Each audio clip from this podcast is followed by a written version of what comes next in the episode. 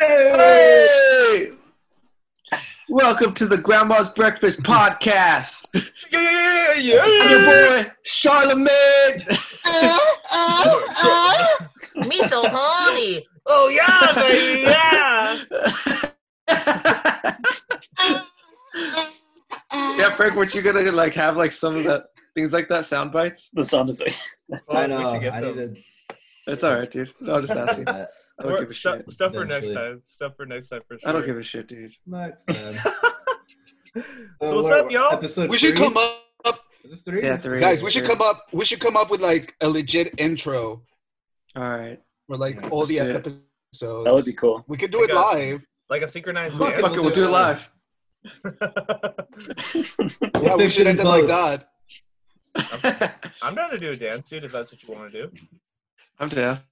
All I right. like it. I like it. Next week. All right. So what's up, y'all? What have you been up to? How's your corn quarantine going? Quarantino? Uh, It's going worse. It's Worse? going worse every day, yeah. Really? Losing my gains. Dude, I know. I haven't been working out. Not for fucking long. lazy. Uh, no, not yeah, for long, dude. Dude, I lost my beard over the week. I don't know what happened to it. Oh yeah, I didn't know that. Dude, I put it down and it just is on. You and Mijo look like 20 years younger without a beard. Dude, Dude. your shit goes fast, Mijo. I'm growing it back, G. Yeah. I, told know. You, I Oh, told Did you you. shave it like last week? I shaved it last week. It usually takes like a week and a half for it to come back. You So back pretty to cool. normal. yeah. Yeah, look fucking cool, dude. Sexy as fuck. I feel like I, I you feel remind like me of. Uh, you remind me of the the dude from uh, Weezer. I don't know if it's. Uh, uh, what the the fuck's that game? Phoenix or something? The drum yeah, I set? think so. That guy's name Phoenix or something? Ah, yes. Drum set. Say it! I look like the drum set. wanna know, Thanks, man. what's That's really the- nice. Dude, that's when a is the last member. time? When is the last time you guys completely shaved? You I saw me bet- last Been a while. Yeah, Oh, yeah, that's right. Like clean I think I've This, this decided- clean. I I just decided saw on dude. keeping my beard like always now. I, I looked at pictures of myself last year clean shaven, and I was like, dude, I, I don't like the way I look clean shaven. I felt the also same. hate I respect shaving, that. I respect So I just decided I'm gonna keep it like this, but I don't want it to. I want it to go big. Yeah, and I was like I don't like that either. So like right here is probably where it's gonna live. When you when you go hit on people, Yeah, I don't like- women I like like throw fucking- water in your face. Like, shut up, Franklin, Galvin. I don't I don't want to talk to you. You're you don't have a beard. You're not a real human. You're a subhuman even. And you're like, I gotta grow a beard. I got, that's it. I gotta grow a beard. I got it, girl. nah, I just hate shaving. dude. Shaving Yeah. does suck. fucking hate. I hate the way I look without a beard. I hate the way that the way that I look without a beard too. But I just figured because I'm not really going anywhere and I'm really I'm not really seeing anyone. I'm just gonna fucking shave it. Yep. Because I like trimming it and like fixing it and like blah blah blah. It's more of a pain in the ass. So it's You don't just like like, doing fuck that? it, dude. I'm just gonna shave everything. I don't mind doing this. I Um, do of them and I line it up, and then it's fine. Takes I like five minutes. scaping my beard. I don't mind doing it, dude. It's like a bonsai tree. Which brings us to our topic of today. Manscaping. That's our, our topic today. Have you guys seen? There's like a there's a new shaver that came out by a company. I think it's called Manscaped or whatever. Bro, yeah, yeah. those, those fucking Yeah. ads, those ads are so good. I love those ads. They're, they're, they're so have you seen the the one called the lawnmower? It's just No. a shaver. I feel like I have. Called the lawnmower, but It's like in YouTube ads. Is it and- and is it shaped right? like a lawnmower? That'd That'd be be fucking cool. like a normal trimmer. They should do- they should do- That would be a good one. That would be a good one. As big That's as the bit, too. dude. You That- have that's to a- that's a start it short. manually. You have to, you Yeah. know, Yeah. That's a skit. That could be the skit, dude. That could be Yeah. the skit. All right, Uh, that concludes the podcast. Who's Whose ghetto ass house is that? Who's uh Okay. who's got the cops outside? That's me. Is that your I ghetto ass? That's Ivan. I'm gonna guess it's Ivan. I- I don't Hey, know. Anthony's the one that lives in La Puente. Oh, you yeah. live in part of the hood, dude. That's Say- street Anthony, th- this was unprompted. I didn't prompt him to say that. I'm always giving shit, Anthony. Or That's like living part on of what the day? Yeah. Yo, We're don't, like a don't- street difference. Yeah, kinda. Yeah. It- we- I know when I, went to your house last time at the there was like some dude like sitting in his car. He looked like super gangster, and he was just like That's a- staring me. That was my brother. That's his brother, That was your brother? No, it wasn't. yeah, dude. Look, I knew immediately when you started saying, I was like, yeah, that's his brother. Seriously. Man, Racist, it's it. dude. It was just funny because I got on my car and, And I'm it's like, on camera. looking Around, and he's just he's like looking at me, and I'm like, oh shit. He's like gangster looking, and I was like, Well, he- "Ah." The funny thing is he likes that style, but he's like not a gangster, but he also has a disorder, so like he's always like kept that style. okay, Yeah. I got you. I, I was just saying I didn't feel that threatened. I, my, my Oh minimal, no, you're good. it's like minimal fine. threat level. It's just like, oh, He It's, uh, he stares at everyone. I'd feel threatened. Like if I saw Andre, I'd fucking run inside or like, oh shit.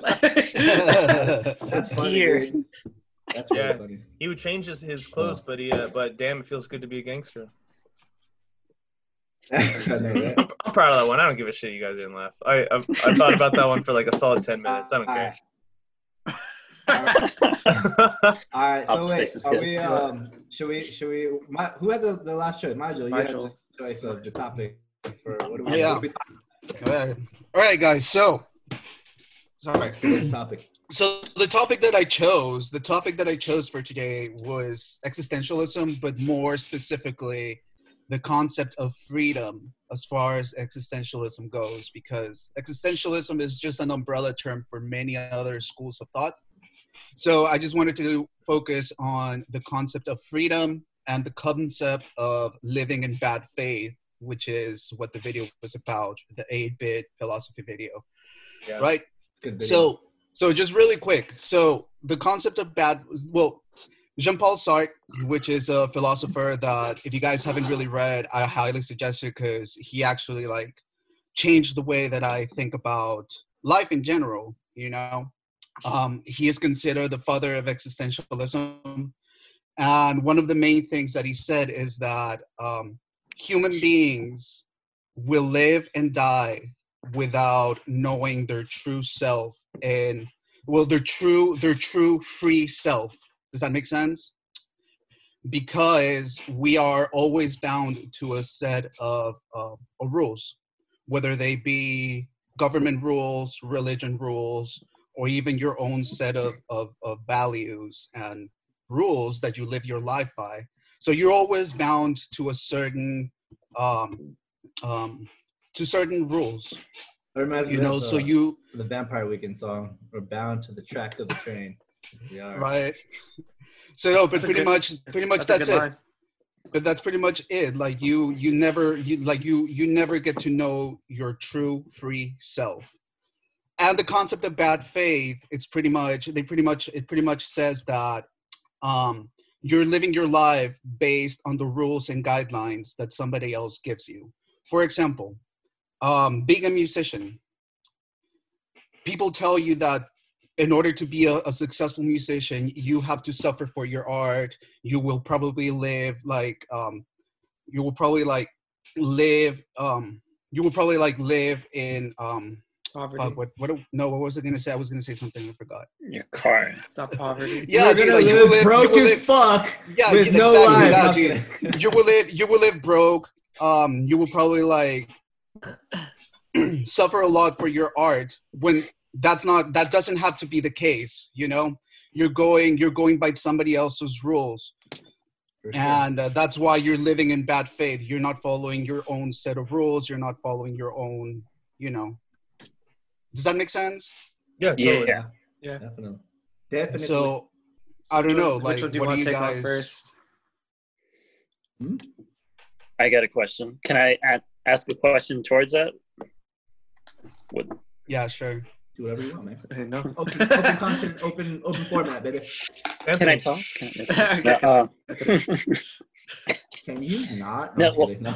If that, hey, if, if, if you if you choose that, man, if that's what your Mhm. choice is, dude. I don't know. Does the social bounds allow you to do it?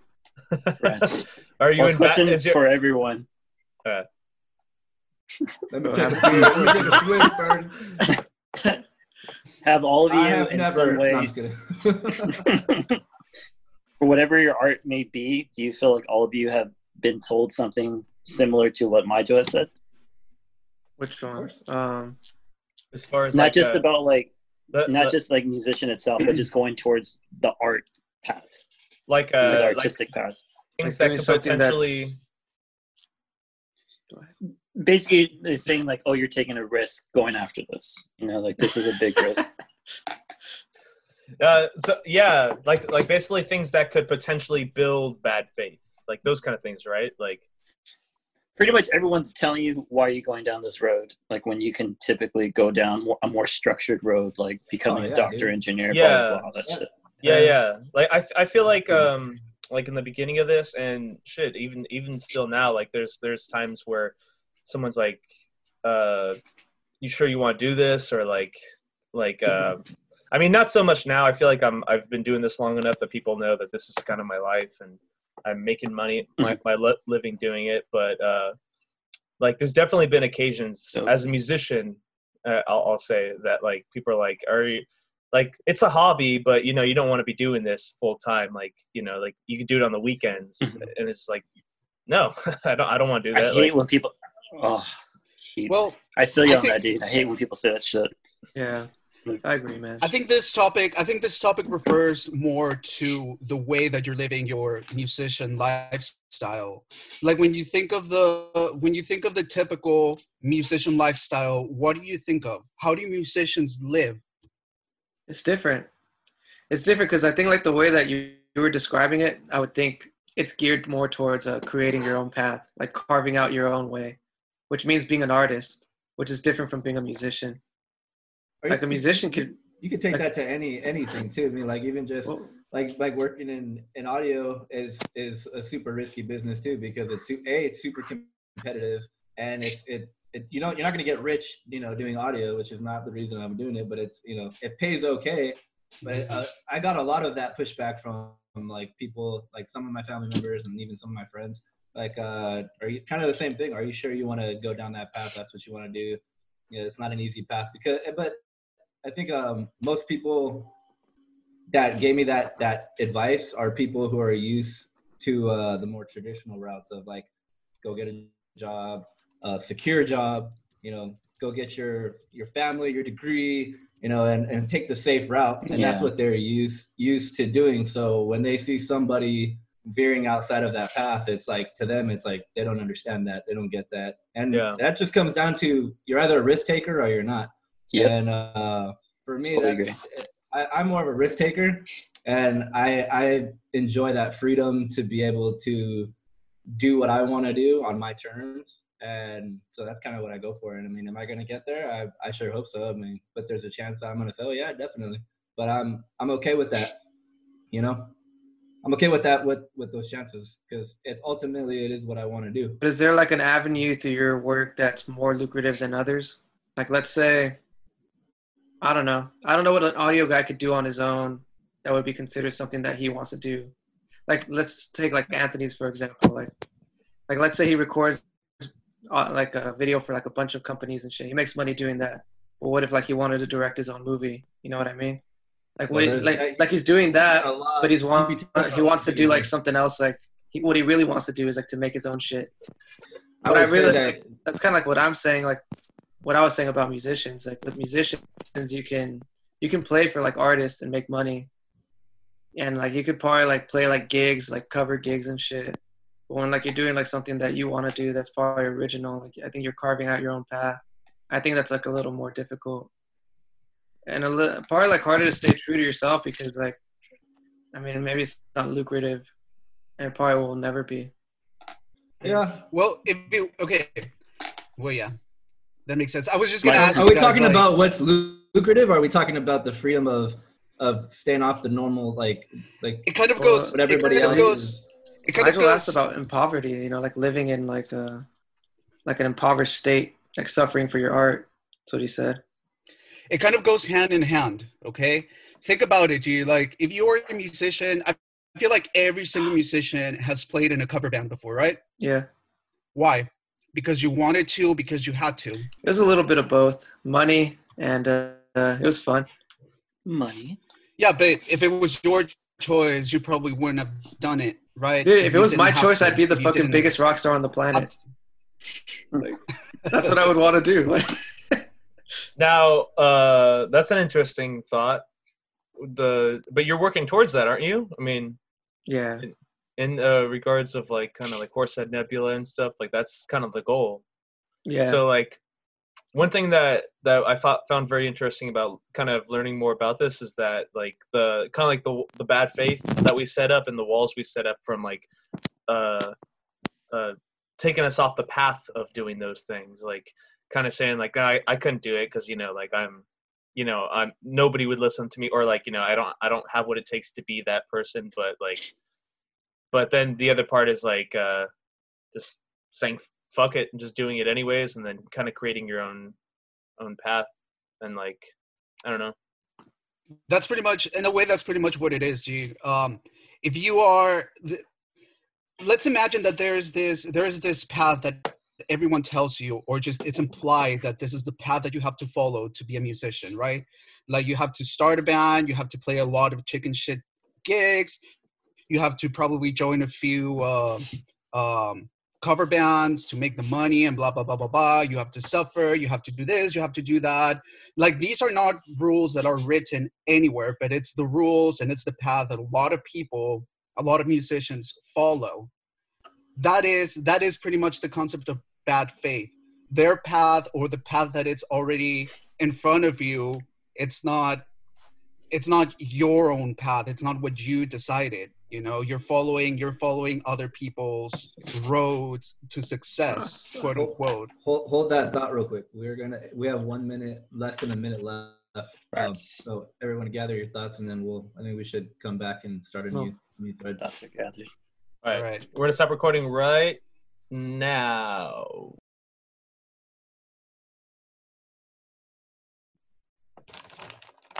All right, we're recording. you liar it's not open i, I was wait we're recording Yeah. okay I was. Uh, oh. let me just close this non uh important window all right All right. So who was talking last right now? Nigel. Um, my- um yeah what the fuck was i saying You're saying something about We- the we- concept we can- of living in bad kinda- faith, right? You were taking a bong rip, and then no, I'm just kidding. Saying you weren't like, are we rip. thinking or are we thinking of thinking? i think Whoa. Um, therefore i am no that's Well, what- like, no, uh, I was just- I was That talking- Sound effect thing. Peter. I was talking. I was just talking about the the whole concept of bad faith, right? yeah. Um, so like a lot of people, like a lot of people say that because like I don't know, how, I don't know if you guys have ever met or known um, a musician who really didn't have to suffer or go through a lot of the things that you had to go through to become successful. Like I don't know, maybe uh, maybe he's looked down upon by other musicians because he didn't pay his dues. You know, Billie Eilish. Boom, Billie Eilish. i said it. Billie Eilish grew up in, Silver Lake. Her brother Finneas. They even posted like, "Man, y'all y'all like have to be out here like talking to people and stuff." Like, no, just just do your music. And then and then someone's like, "No, you idiot! You guys grew up rich and famous, and you guys got like instantly got to, to the studio. We had to meet people and talk to people." And yeah, that's that's it. I agree with Billie, dude. If that's if all that is factual, I agree. Yeah, they, they Finneas. Uh, I I don't know Finneas O'Connell. I think. Uh-huh. is his last name. He's the he's the brother of uh, Billie Eilish. Eilish, Eyelash. Uh, uh, like they he posted something about like like you guys don't need to like go out and make connections. Like you don't need to just like make music and people will notice. And it's and he's like no, like no, You you, have gotta to, know. like- yeah, yeah. And I I, I thought So that was then- pretty So interesting. wait, so are we? A, I think I agree. So, so Madra, what I mean, what are you like? A, are you saying that there should be we, people should be free from that sort of judgment, or like ex- existentialism would would say that you really don't have to? The thing is the thing with existentialism and the concept of bad faith dude is that there are no there should not be there should not be any sets of rules whether it be set out by the by the industry by religion by government or anything that tells you exactly how you should like you should follow these rules. Rule number one you have to do this then you do this then you do this in order to be this. So then, if that's true, then then there shouldn't be a rule saying that people can't shouldn't have those views towards musicians. And musicians should be allowed to have that sort of thought where, hey, I think as musicians you should have to go through the the work that we put in, right? I mean, Well, the we thing, gotta, we gotta play both sides if we're gonna if we're gonna say there's no rules. well, the I thing don't- is, I don't really agree with either. I don't think that there is like a. There's obviously no like beat. There's a beaten path, but there's like also like you know offshoots. But I don't think that's like a. I don't know something. Well, I guess it is imposed by society, right? Because I don't really see it like I don't look down on musicians. Like I don't look down on Billie Eilish for going through that. Like she did what she did, and I guess like she like her circumstances were just better than most people's Mhm. that Some has, money. I don't think that has anything to do with uh, her existence. Well, existentialism, I suppose. You know. Yeah, I, I, I, as much as I, as much as I shit on them for doing that, and I will shit on them. I, I can't, I, I can't deny that that everybody has their own journey, and everyone has to make their choices from, from that point too. Yeah, and you have like And different they- tools they're at your living their disposal reality. too. Like everyone. Yeah, has I- I- I mean, I'd be slightly more irritated if they did, uh, if they had the tools and they didn't make the choices to move forward with it. They're they're just taking advantage of the the tools they have, which yeah. is Yeah. pretty awesome. and probably the fact that they didn't have to, they didn't have to follow like the starving artist life. I mean, that goes to show that they that they're living in good faith. I don't listen follow- to Billie Eilish. Like I don't know anything about her, man. Like I don't know if her mm. music's like really speaks to people. Like I'm not sure. I'm not saying it doesn't. I mean, there's a reason why she's Lorde. famous. Yeah, But, but people get famous Yeah, because like say, they're told, like they're told. Yep. People are told to like them. Sheeple. We were just having this conversation last time. We Yeah. were talking about Yeah. being on that. It Yeah, kind of like you guys always know like who, comes back to wraps art, around too. to shit like this. Yeah, You guys know who Mortal Technique co- is? comes back to the Yeah. art. yeah, I like Immortal Technique a lot. Well, I think it's we a- can. I think There's it's a one real line deal. that there's one line that he says from the song I really like when he I says, think I know what you're um, gonna say. Yeah, Because just because you go platinum, it's got nothing to do with luck. It just means that a million people are stupid as fuck. And I'm like, damn. Mm, damn. I, I agree. I agree, dude. That's freaking good. Mhm. It's really good. Well, we can even step out a little bit from the whole artistic world. I kind of wanted to touch on the religious side of things because that, that's like something that's like stuck with me Yep. for a while. Yes, dude. Like, for example, dude. Yeah, we can go there. Uh, for example, dude, for people who are very religious, dude, it seems like everything that they do in life, like every decision that they make in life, it's based off of their religious values or their religious rules, right? And that's what makes them a good Christian, right? Or a good whatever religion they are. Right. Mhm.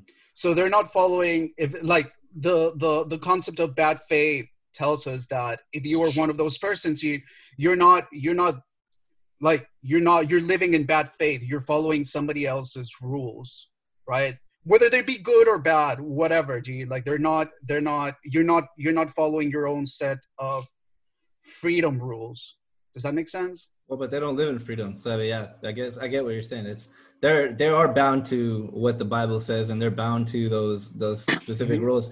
And coming from a, a very like traditional Catholic background, like family, I could definitely vouch for that. And I'm sure you guys too. You you you and Nigel too. I don't know if if you guys are a billion and Anthony, if you guys grew up in like a really religious family, but coming from like a, a Catholic, you know, Roman Catholic family where I went to like Catholic school, and it was very it was very like it wasn't about what you wanted. It was it was completely about following the rules and and reading the bible and doing exactly what that that thing says. But i think i, I never really stuck well with me because i've i've always seen the hypocrisy that goes in both ways.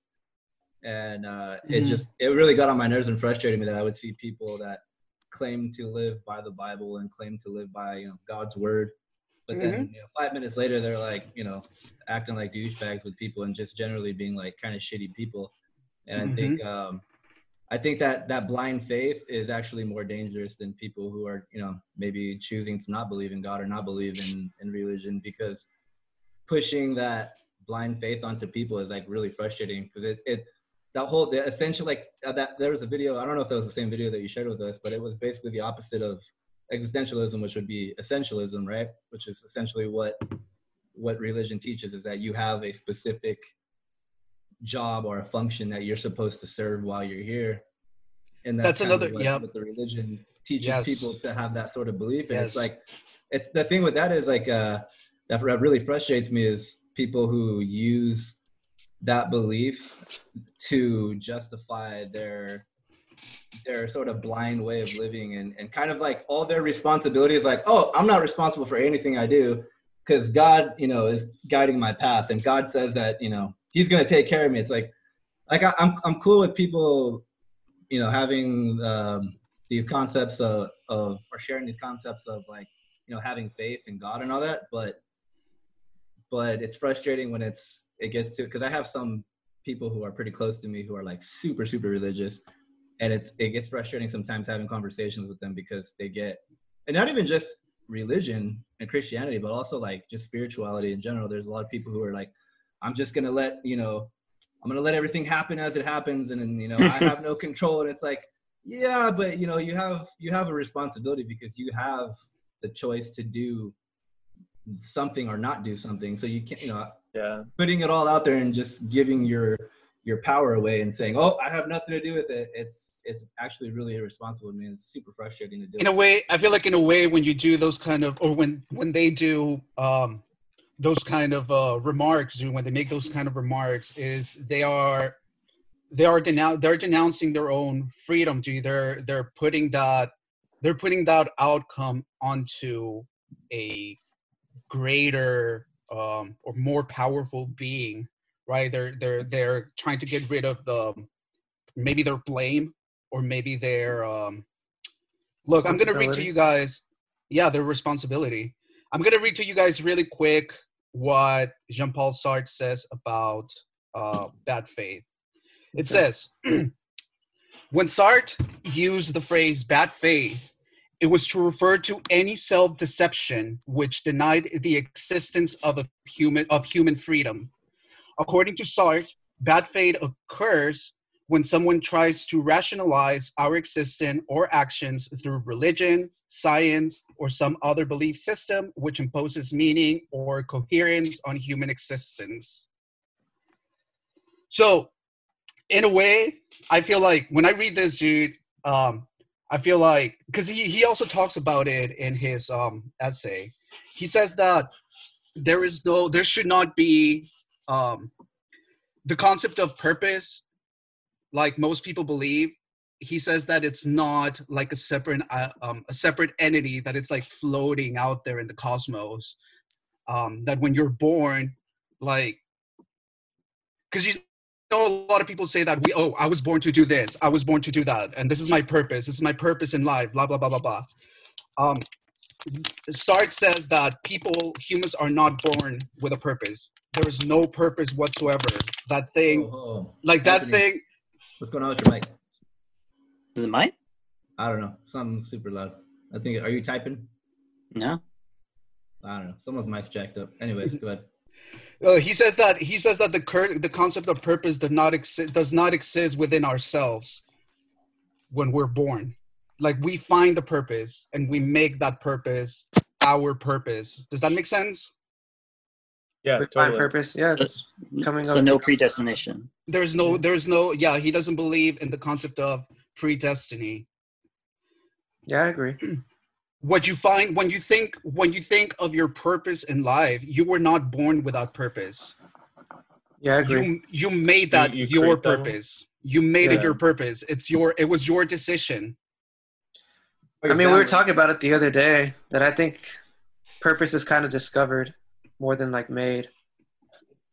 Like um, when I like, I mean, I told you I was watching like my, when I was a kid, I would watch Michael Jackson live in Bucharest over and over and over again. And I don't think like I knew like, oh shit, these musicians are playing like this and this and like this guy's dancing really good. Like I just knew that there was something like cohesive happening. And I knew that I liked the music, like the vibrations. I think like later on in life, like I just I realized like, dude, like little and little, little by little, you start discovering, oh shit, I really Mhm. like music. Like Yeah. I really, really like it, and you just like Yeah. adapt to it, and you become part, like it becomes part of you. Yep. Yeah, that's crazy. I, I felt like uh like what you're talking about that too. Like I at like age 15, like it was just like a weird thing. Like as soon as I turned 15, it's like I got to I have to do music. Like there's there's nothing else that I want in life other than this, and I and I want to be really really good at it. And Yeah. like um, How did you come up with how how did you come up with that concept? I think even from what Ivan was saying, that now I feel like, that could have been a thing because I I loved I loved musicals. I loved like things that had music in them, but I I was like I like I I don't really have any like desire to play it, and then like it almost feels like it was like an on switch. Like, but I'm I know there's more to it than that, but like um, from that point on, it was like it was like uh just destiny, just like kind of awoken for me, like, and I knew I wanted to do this for the rest of my life. Do you feel like do you feel like your love do you feel like your love for music was something that is that was always within yourself, G? Or did you feel like you made the you made the choice? You were like, okay, G, I actually like this. I'm gonna I'm gonna do it for the rest of my life. Or I do feel you like I made the choice. I, I feel like there was definitely a love for music there, but but I feel like like I give myself credit for making that choice because I could have done anything. Like I I I realized that I could do it. I realized that it was something that if I worked really hard at, I could be good at. at. And then through my actions after that point, like I was like, okay, I am I am good at this. Like or if not, at least I know I, I can get better at it. And that that kind of uh, fed into that a little bit. Okay. Now, you guys ever What uh, yours? Do you think that um, that a lot of the the essentialism points of views, the religious views, these people are, are, are people who believe that they have like this given purpose from God. Mhm. Do you think a lot of that comes from? Uh, I, I sometimes wonder if, if a lot of like the, the wanting to hold on to that concept because it's not like it never pops up in people's heads like that maybe it's not true. Maybe that we actually have our own choice. But i feel as people get older and they they continue to go down like let's just say the religious path path or spiritual path that they after they have those that questioning moment you either make that choice. There comes a point where you either make the choice to break away from that and discover your own purpose or you actually lock into that idea and you go even further into your faith I agree. and I have I have friends that go have gone uh, one, or, one or the other. Well, well, my question was going to be: Is do you think that the people who choose to stick with that route and stick with their their faith or their belief, do you think some of that comes from uh, the idea that life is is a test by you know from God, and that they're almost so afraid that they're going to fail that test that they want to make sure that they're like locked into that. I kind of feel that that is uh, on step with a lot of people because when I talk, I've had like long discussions about religion with with some really smart people who I consider to be really intelligent, you know, and that seems to be like the overall concept is what if you're wrong? It's like, well, what if you're wrong, you know? And they're like, well, I think they're they're trying to play. I, I feel like some of them are trying to play the safer route, and, and I don't know. What I don't know. well, well, I guess if it's true, it is a safer route. yeah, I guess. Yeah. no, I'm just, Yeah, I'm just that can trolling, said- I'm, I'm trolling. uh, that- yeah, guys, take it easy. Ivan, Ivan uh, is a devout Christian, guys. Yeah, dude, come on. You know how much I fucking relate to Jesus. Are you really? I don't even know. Are you, are you actually? No, dude, I'm, I'm like a complete atheist, No, dude. not you. I know you're atheist. I'm asking Billie. Oh, No, I'm I'm pretty much an atheist too. I I just don't I don't really care. I don't care enough about religion to to decide whether I, I like it or not. yeah, Yeah, and when I say like I'm an atheist, I'm not an atheist that hates religion. Like, I actually really respect religion. I think it's really beautiful. It's just, um, Yeah, same. I just think Not- I don't not really good. subscribe to a theology. Like, Yeah, that, that's how I feel. I feel like I like for some people like it works out really well in their lives. That they they're in a dark place in their lives and they like they find it and that that leads them down a path of like bettering themselves and being better for their community and families. But for me, I'm like yeah, I, like you said, I, I don't I don't Yeah. subscribe to that. yeah, I, I, I feel I feel I feel like um just talk about religion like my thought is like like if I'm doing this well without like you know believing in uh uh like a, a, a spiritual being like and I'm and I'm still okay then what why why should I change that Yeah, same. That's exactly why when I came to that point because I've I've gone back and forth between wanting to study religion and actually opening up to the idea of religion, and then the complete opposite of that, like a- atheism for most of my life. And I think the last time I did that was like probably like four or five years where I actually really I started going to a Christian church again and started like really trying to read the Bible and focusing on it. and it's just it's like every time I always come to the same point where I'm like, this legit does not feel authentic to me. Like I feel like I'm being fake as fuck right now. That's probably And- living in bad Yeah. faith. What this dude's talking about. And and that's exactly what that video was explaining was like that's the that's the whole point of existentialism. Existentialism is that it is come it's it's to live from a place of authenticity, Authenticity. like the most Yeah. authentic self version of yourself that you can be. And I feel Yeah, like dude. a lot of people who are are really stuck on the the religion or the spiritual um like aspect of things i really feel they're losing out on that ability to be their most authentic self and I actually feel really Yeah, bad for them. I- Dude, I, I actually fully agree, bro. Like, I was thinking that most people who really, really identify with their religion are people who got lost in it. Like, where it just like, it just affects every single aspect of their life. Like, if they, they can't go to a place without having a conversation, without turning it into like a religious discussion, or like saying like how my identity is like this. I mean, Mhm. There's like beautiful things about religion. Like, it'll like, it'll help you out. It'll help you cope, and it'll help you like Oh, and I think it's real, but I, I think it's subjective real reality. But I think when you're like imposing it on others, then you're fucking lost. Like I Yeah, think that's you, that's that's the part that frustrates me is when it's being imposed. I've, I've dealt with so many people who try to impose that shit on me. It's like it's like trying to tell someone that a show's really good, and they're like, like no, you really got it. You really got to watch it. Like, no, no, you don't I- get I it. Like try- I I have no do that, dude. interest. Yeah. I like I like that you like. I it. do that all the time, dude. Please watch the show. Narcos three or Narcos Mexico, Mexico, dude. Hey, it's fucking good. It's fucking great. good. It's- Dude, Yeah, no, dude. love remember- Did you watch Samurai X, by the way?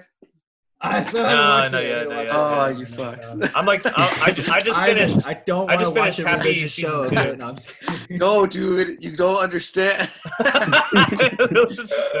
You're lost without watching this show. you guys, you guys could be so much happier. yeah, you're just a lost, lost soul. Now, I remember uh, one time I was I was outside of uh, the Fox Pomona Theater a long time ago, and Uh-huh. I was like grabbing a hot dog. It was like like you know after the club, whatever. It's like almost two in the morning. I'm, I'm standing out there with a couple homies, and this dude walks up to me, and he just looks like like just super ex tweaker. Like I'm just trying to fix my life kind of Oh, dude. he's nice, just nice. babbling on about Jesus Christ and like you know how I need to find Jesus and like asking me all these questions. Do you know this, this, is this? And I'm like, I'm not even telling them. I'm like, yeah, dude, I, I grew up in a Catholic family. I went to Catholic school. Like I did my my communion. I did my confirmation. I, time. know I know all my shit, dude. But I'm just I letting paid talk my dues. Do you know who I am? because he's just like, I know, right? I know.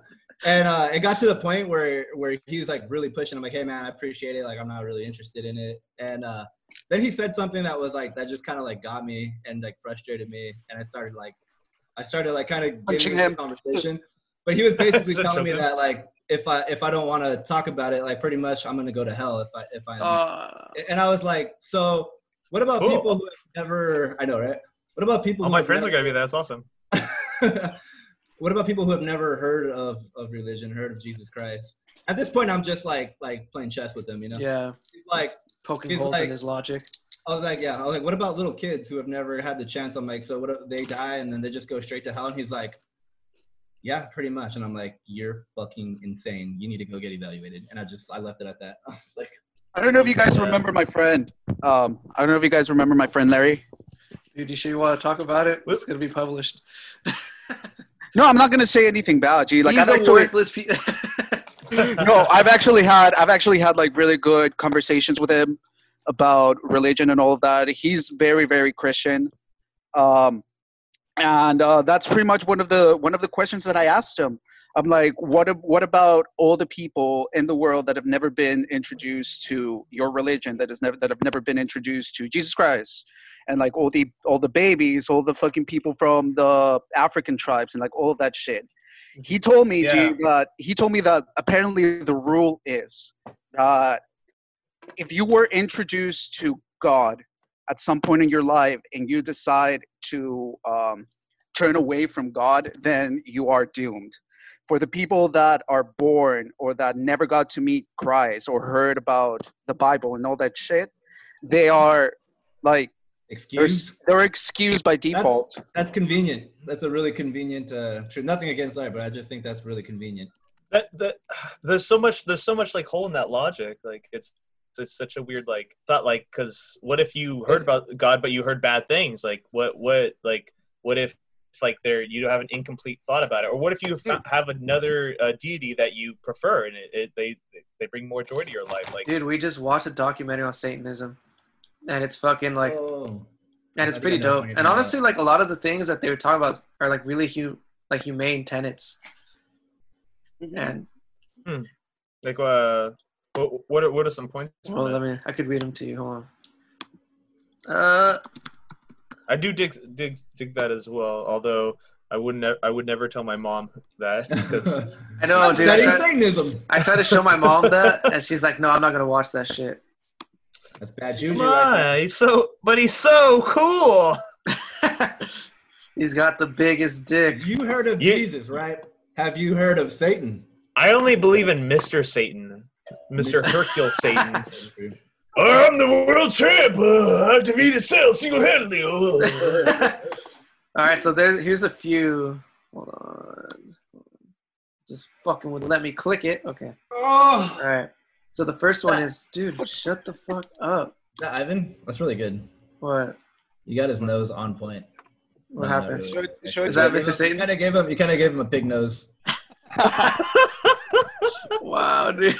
Does he have a hairy Dude, I nose? does he got hair on his dude. nose? Oh yeah, let me get I look like fucking. Uh, hairy like animal. yeah, seriously, dude. Make Like love to me, monkey Sasquatch, dude. Okay, so the first one is um, one should strive to act with compassion and empathy towards all creatures in accordance with reason. And The Satan. se- yeah, and Satan. Uh, the second one is uh, the struggle for justice is an ongoing and necessary pursuit that should prevail over laws and institutions. Three, one's body is inviol- inviolable, subject to one's own will alone. What does inviolable mean? Inviolable. You can't Yeah, violate it. inviolable. can't violate it. The freedom. The fourth one is uh, the freedom of others should be respected, including the freedom the freedom to offend, to willfully and unjustly encroach upon the freedom of other and others to forego your own. Mm. The fifth is uh, beliefs should conform to our best scientific understanding of the world. We should we should take care to never distort scientific facts to fit our beliefs. With that. Yeah. Six, people are fallible. If we make a mistake, we should do our best to rectify it and resolve any harm that has that may or that may have been done uh, that may have been caused. Okay, I'm Seven. perfect, so that's not true. the seventh, uh, the seventh and last one is uh, every tenet is a guiding principle designed to inspire nobility in action and thought. The spirit of compassion, wisdom, and justice should always prevail over the written and spoken word. Hmm. And that's the last one. Those are that, that's. I feel like you just explained those concepts of existentialism that were laid out in that video. I think it's like a cohesive with like a like a well thought out perspective of reality. You know, like we're not really like beings in a vacuum. That's that's so interesting because then it's like if you were to consider like what a lot of uh like if, if we're talking about like the major religions like what they're what they're doing going off of their good faith where you where you wouldn't have those choices you wouldn't have those things those those like don't line up with uh those are those are satanists like uh like uh quotes right or ideas Yeah. I should say The, the, the So, like, and we're saying that can relate to like our topic today and like yeah i i just find that very interesting if I, Like, if i had a so, cup like- of tea I, I'd, I'd sip it right now like like, like anybody who's watching this who's super religious or like a religious person that would watch this would probably find a way to go, oh, see, that's exactly how Satan works. If he wants to make you think he's, you know, actually intelligent and smart, but he's really breaking the words of God because the word of God says, but it's like uh, what's really nice is that like uh like like like it's said like the the pursuit of justice is like ongoing. It's like it, it, it's not just like you yeah do whatever you want and just you know if you feel like fucking raping and pillaging go for it. It's like no like it's at the same time like the like ju- yeah justice justice is is ongoing. Like you can do these things. And if you if you uh i, I forget what, what it was exactly but like if you offend someone you you like the the pursuit of kind of rectifying that is is is appropriate There's really, I mean, if you think about it, dude, there's really nothing physically stopping you to do any of these things. There's nothing really uh, physically stopping you if you have the desire to fucking kill someone or if you want to rape someone. There's nothing physically stopping you. What's stopping you is uh, whatever code of conduct or set of morals you are following. Yeah, definitely. It's true. Hey, um, So, And in, in that respect, we don't live in a vacuum, and that's why I don't think like um you know the whole existentialist thing is um like are, is, are things like imposed on you, right? Mhm. Yeah, I think that they are, and you you have to be in a way. Wait, what do you mean? Like you're a human participating in like uh like whatever this all is, you know. yeah, Like you have to act certain ways Yeah. to have like a beneficial life for yourself as well. And uh, you were talking about like something about scientific uh, rationale over like your existence. I don't think it's. I don't think like we're like essentially. I don't think that it should be necessarily like apart from it. You know what I mean? Like there should be like a scientific rationale for your existence, and then like your existentialist. Like I think, like a lot of them kind of coincide. Don't don't you think? I do. I feel like a lot of science actually, for me, uh, again, like I'm, I'm really big on, um, on metaphors, and I feel like physicality in itself is a giant metaphor. Like when I look at just, like just the fact that we're, you know, most of us, the average human being is uh, dualistic in in our nature, like in how we are, and also just our actual physical being. It's kind of weird that we have two hands, ten fingers most of the time, right? thumbs. and Yeah. we have a front and we have a back. We have a middle, a, a beginning, a middle, and an end. Our body doesn't go on for two miles, you know, in every direction. It's it's a finite thing. It's it's so strange to me how like physicality works out, and I feel like physicality in its itself can be its own sort of um, I don't know. It's almost to me like uh, the universe communicating with itself. I guess I don't know, like uh, interacting with itself. I don't know. I'm, I'm getting weird and spacey, but That's all right, dude. I mean, we could talk Yeah. about uh, 'cause that's evolution. Like the reason why we're like that is uh, explained through biology. Right, but that just explains the the what, but it doesn't necessarily explain the how. And I mean, It explains or, the or the why. how, or explains it doesn't explain the why. It explains the how. It does, dude. Like if you had one hand, what good is one hand? Like say like you just have one hand. What isn't it better to have two? If you don't have an opposable thumb, you'd have nothing to grab anything. Like there were probably creatures that had like no thumbs, and they couldn't fucking grasp the branches well enough, so they fucking died out. Like Yeah. evolution just has I- like we- a, mech- a mechanism for like, like the shapes that we have now, they're there for like um, because they were the best adapted for their environment. I mean, you could look at Madagascar. Like Madagascar has like a marsupial it's a good movie. ecology. Good movie. Madagascar has a marsupial ecology, and that means that like they're they're different. Like I don't know if they're like genuses or whatever, but there's like they're, they're different from mammals. Like, but if you go to Madagascar, there's things that are shaped like cats. Why? And and guess what they are? Like say like you're in an ecology, and you're looking at the forest, and there's like, guess what the fucking big cat is? It's the apex predator Oh, it's the apex predator. Like, and when you go into a forest or like any like, um, you know, wild environment, usually the big cat is the fucking apex predator because they're the best adapted for catching animals and like eating them. You know, they got a good shape, and but the thing is like, that's not a cat, but it it evolved that way because it's the best shape. You dig what I'm saying? yeah. uh, You're saying basically that evolution is is the why. Yeah. Yeah. I I guess I can get behind that too. Yeah. I still feel like a I- lot of. Sorry, go ahead. I I also think that we we build on these things too. Like we we we of course build a world where we plan on on having two hands or you know for for the most part anyways like two legs and like you know things aren't like like in in a city or like a state like ours where everything's super close we're close to each other like we've we built it that way on purpose too with with uh, the idea that yeah evolution is is is uh you know we have we have all the fingers all the things that allow us to do these things but then we also build towards that too. So it's where i don't know i guess we're, we're, we're i don't know i don't know how to word this but like we're we're we're still evolving and we're and we're a big product Yeah. of that evolution ourselves we're like Dude. you know with what, what we eat what we do like like we're we're we're feeding that evolution to where it's going to I No, feel like where the hell if is you it guys, going?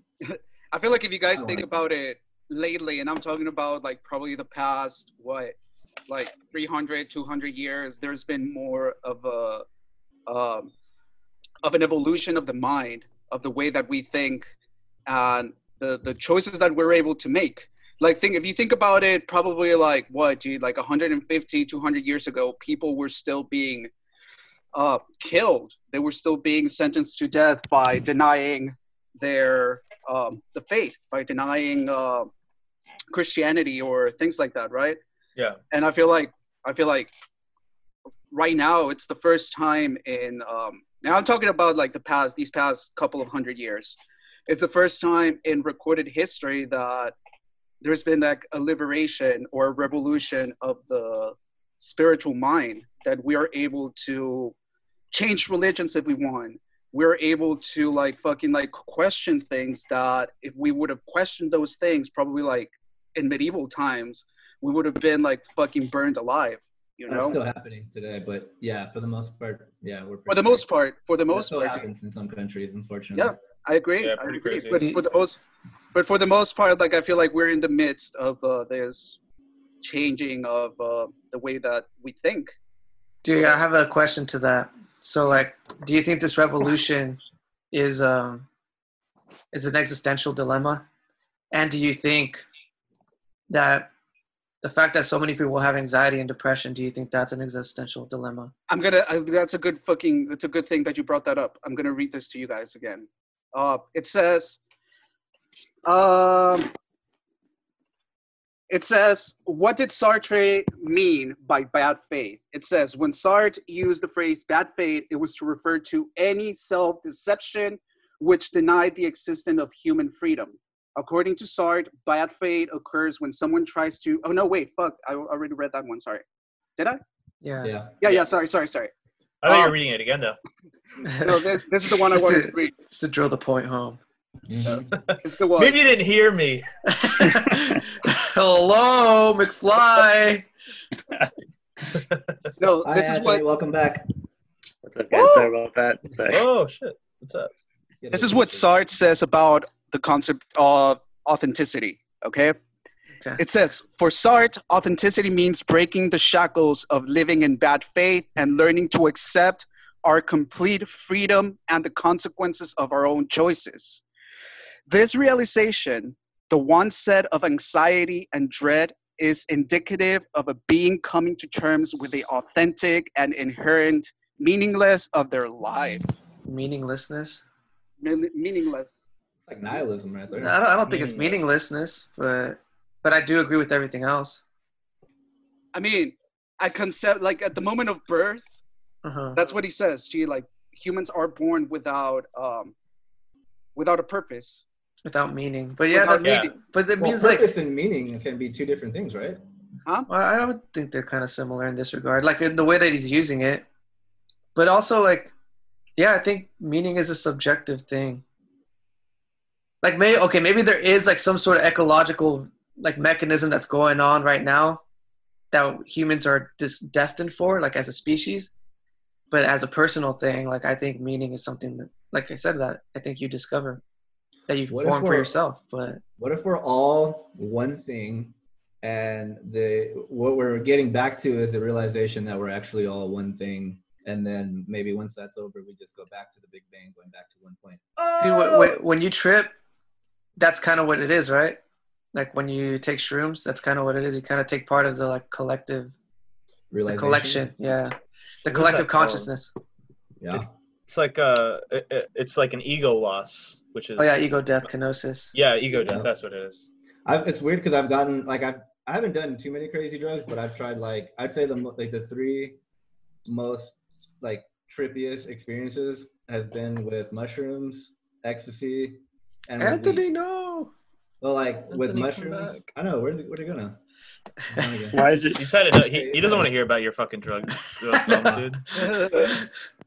But with like mushrooms and X, I, I always get I've gotten to the same point. I've only, I've only done them a couple times as far as like a, a recreational dose. uh-huh. But I remember at one point it got to the same like the same the same experience where it felt like time has just come kind of completely like come to a halt, but not like in a movie where like everything literally freezes. Just more like my concept of time and like separation from everything kind of just went out the door, and it was just I don't know. It was just an experience of uh, seeing everything actually how connected everything is. It's really hard to explain. No, and the same thing I, I happened get on a really high dose of weed. Like I was just super stoned out of my mind one time. Uh-huh. And it literally felt like the same exact experience. Oh shit. It's kind of strange that they can all make you feel like that. I'm sure there's other drugs that'll probably do the same thing. Are they call them like disassociatives or something.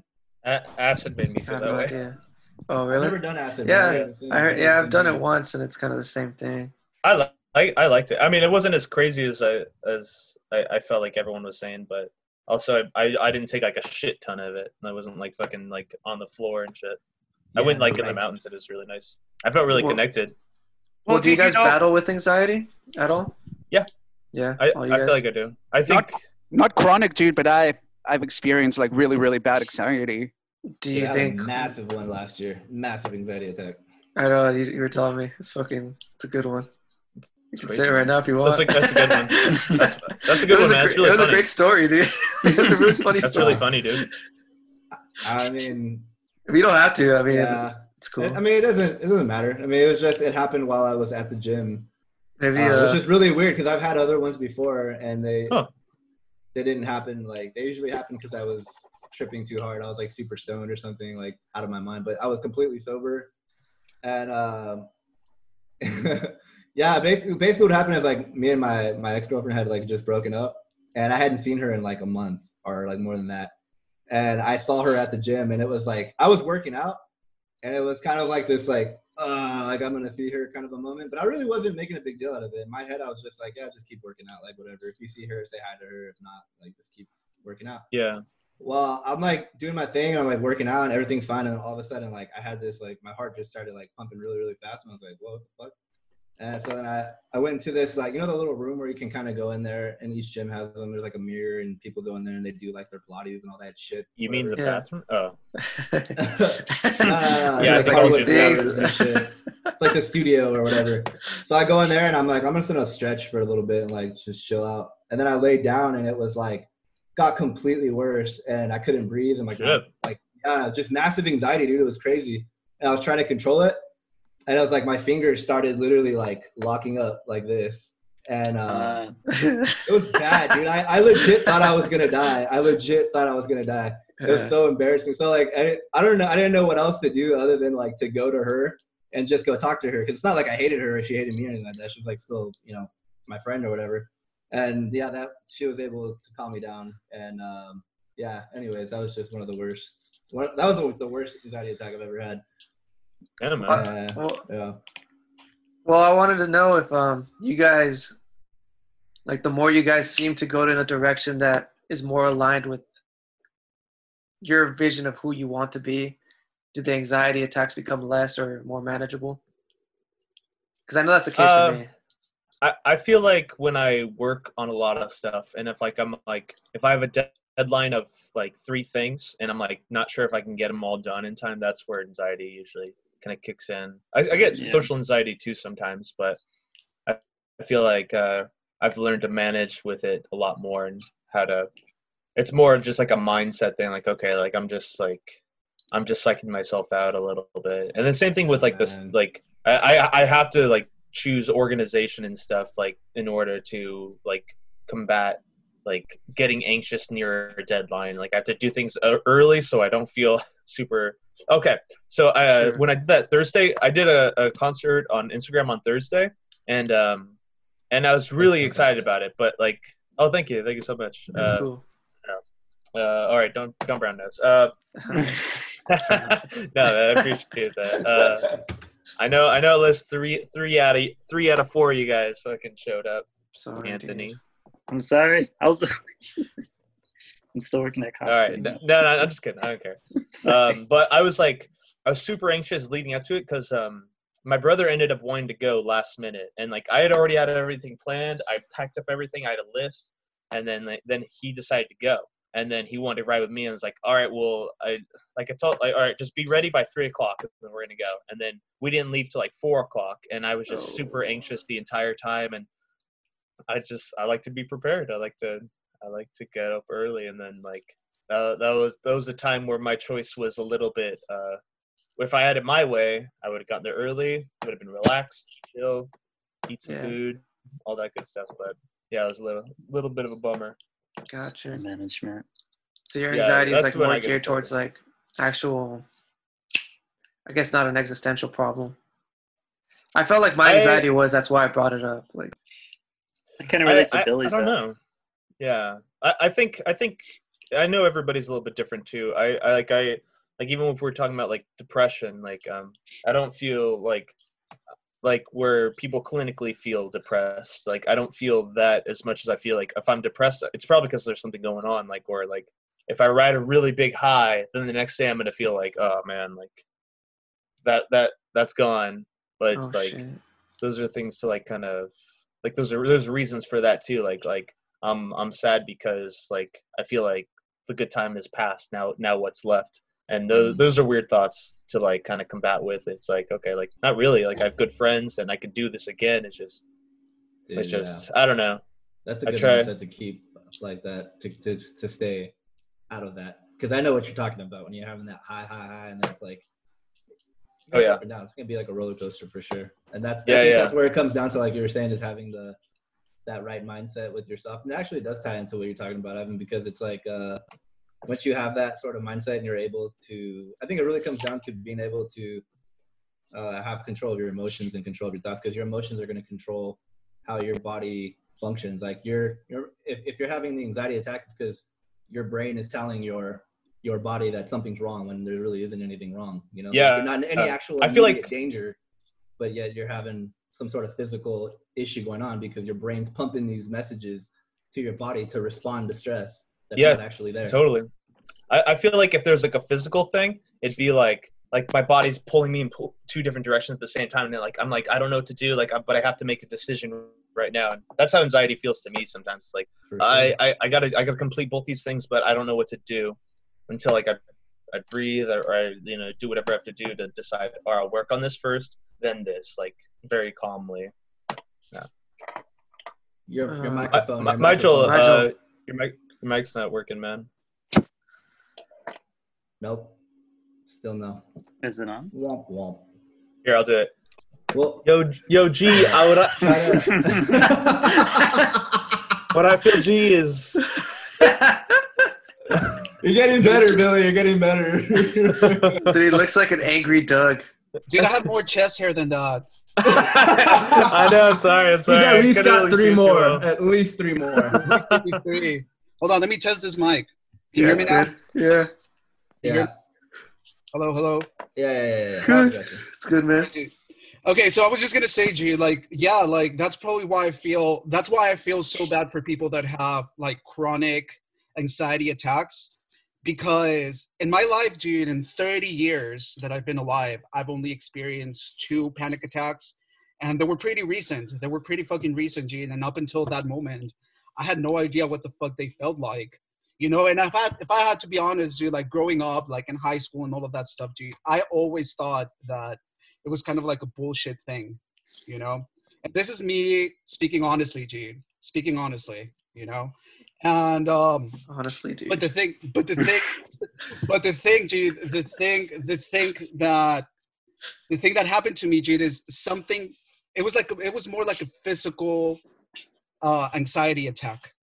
You know, it wasn't so much psychological. Um, I, I feel like I already talked to Ivan about it, and I already talked to Frank about it. But the first panic attack that I've experienced was when I was coming back from Mexico during um, the holidays, during Oh, uh, yeah. Christmas and all that.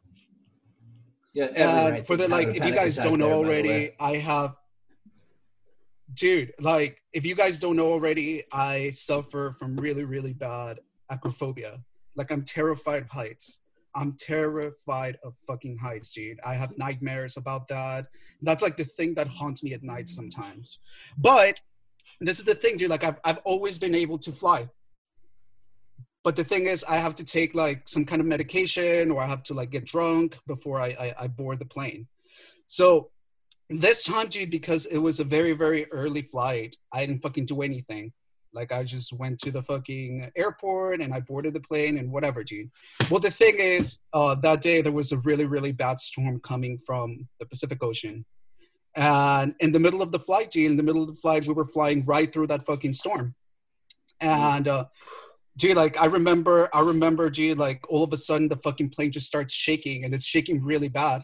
And it starts like going, it's, it started like dropping and then going up again and then dropping and then going up Oh again. God. And it was doing it a lot, gee. It was doing it a lot.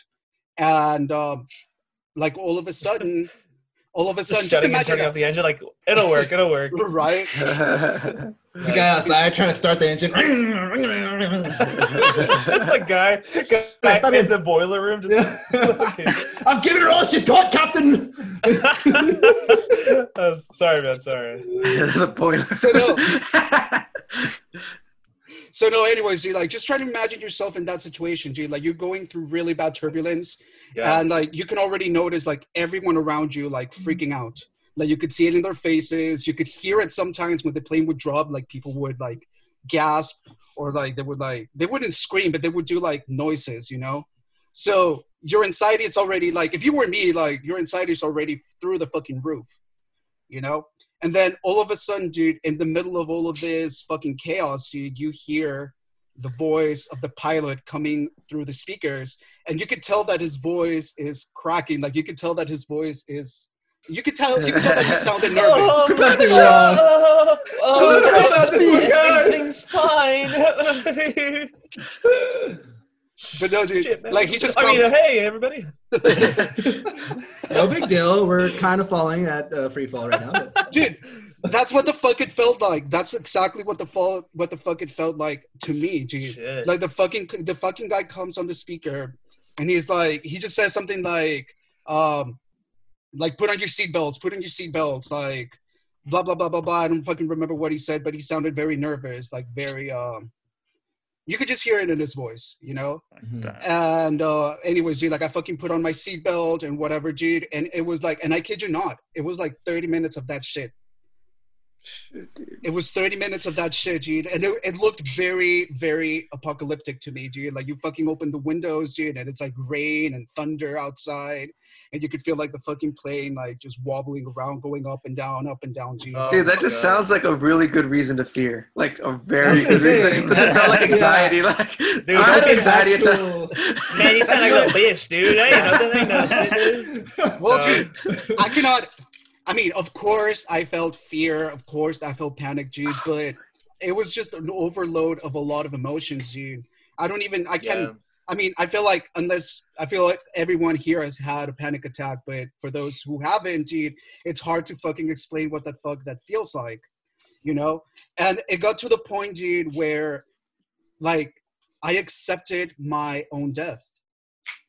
Like I, I, I accepted it, dude. I was just like, you know what, dude? Like this is how I'm gonna die. Like holy shit. Like, and the one, the, the thing is, like, it's weird the kind of things that you start thinking about when you're in that mindset, G. Like what I was thinking about is, dude, like my name is gonna be on the news tomorrow, you know?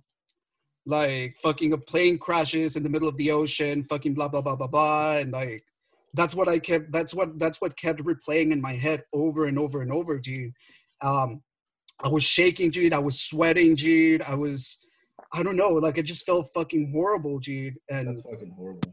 Ugh, yeah I hate and like the fact the That's fact that the two people the fact that the two people that were sitting beside me were freaking out just as bad as i was just made my situation even worse because i could hear their breathing i could hear like and then somebody fucking somebody in the Yeah. back was fucking praying i remember Oh that my god, dude, that sounds horrible, man. it was makes so it worse. bad it was so bad dude like it was so so so bad I've been uh, through some but- pretty. Sh- oh, so go ahead.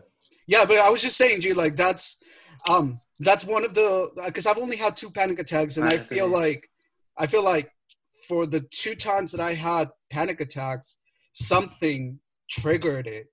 Like it didn't it didn't it didn't just happen out of nowhere or it, it, it didn't happen because i was thinking about something very deeply that affected me. It's just something outside of me fucking triggered it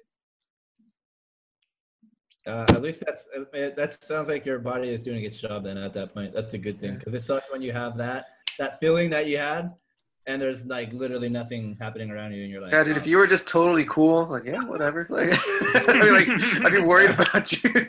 yeah. What the fuck's Actually, that would be me though. That would be me because I've gotten so used to flying, like, because I travel for work so much that like Uh-huh. I've gone through some really bad ones like that. Oh And uh, shit. I'm the asshole that'd be sitting there like fucking like you know trying to drink my like fucking Jack Daniel and Coke all the like, Like, next to me like, like like, freaking oh, out. shut the fuck up. This lady like grabbed my arm one time. and we're uh we're going to New Orleans. We're about to land in the middle of the fucking storm. Get your kinda, like, stinking hands off me. Dude, I was like, she kept grabbing me, and I'm like, dude, I'm like trying to fucking drink my drink, and she's like freaking the fuck out. And I'm like sitting there, I'm like, oh, I guess it's pretty Oh, bad. God. Like, yeah, actually, that that feeling when the plane drops, though, that's, that's the most. It's the worst, dude. feeling ever. No, I kind of like it. yeah, it's kind of fun. I I've like learned to be like, I- Wee! No, dude. I love I, I, love going like at a, at a, at a completely vertical nosedive. That's my favorite feeling. Horrible, dude. No, nothing like it. But uh, Anthony, what about you, dude? What's your opinions on anxiety? You're the master, kind of. I know it's terrible. the master of anxiety. I used to, Anthony was like my guiding, my Sherpa. Fuck is a Um, Sherpa? well, kind of relates to like what what like Billy was Who talking said about that? earlier. How Billy brought up that um he would get anxious when it comes to having like a deadline and you know that you're holding back and then you save it to the end. Like I've dealt with that a lot just because like from going to work and like fuck I gotta knock out these two projects too. And then I'm being told by like my girlfriend like oh you should have started on this week. I'm like shut up you know and then I'm like okay. so then Oh, I start That is a no. hate to say I told you so, but I told you so. She's like this bird back here. Just kidding. No, no, but it's Oh, true. Like, it. but I, I tried getting in the habit of just like working on it little by little each day, uh, be like four or five days before the deadline. So then I'm like, all right, I got like 15 minutes to work on it. I'm good. But like with actual panic attacks, fuck. I went through a period where I was having panic attacks for two hours, off and on for two hours, and Nice. that that freaked me out because like I've dealt with them in the past and I knew how to handle them, but this was like new, and I felt like it was going up against like a new enemy. Like, nope, like not this time. You know, like basically oh, every everything you knew or how to like defeat me, you're not going to defeat me this time. You know, that, that's how I felt. And but one of like the best lines I kind of dealt with, and I thought it was like kind of bullshit, but like a therapist, she's like, I know. She even told me, she's like, this is gonna sound ridiculous, but basically everything you're doing is the opposite of what you should be doing.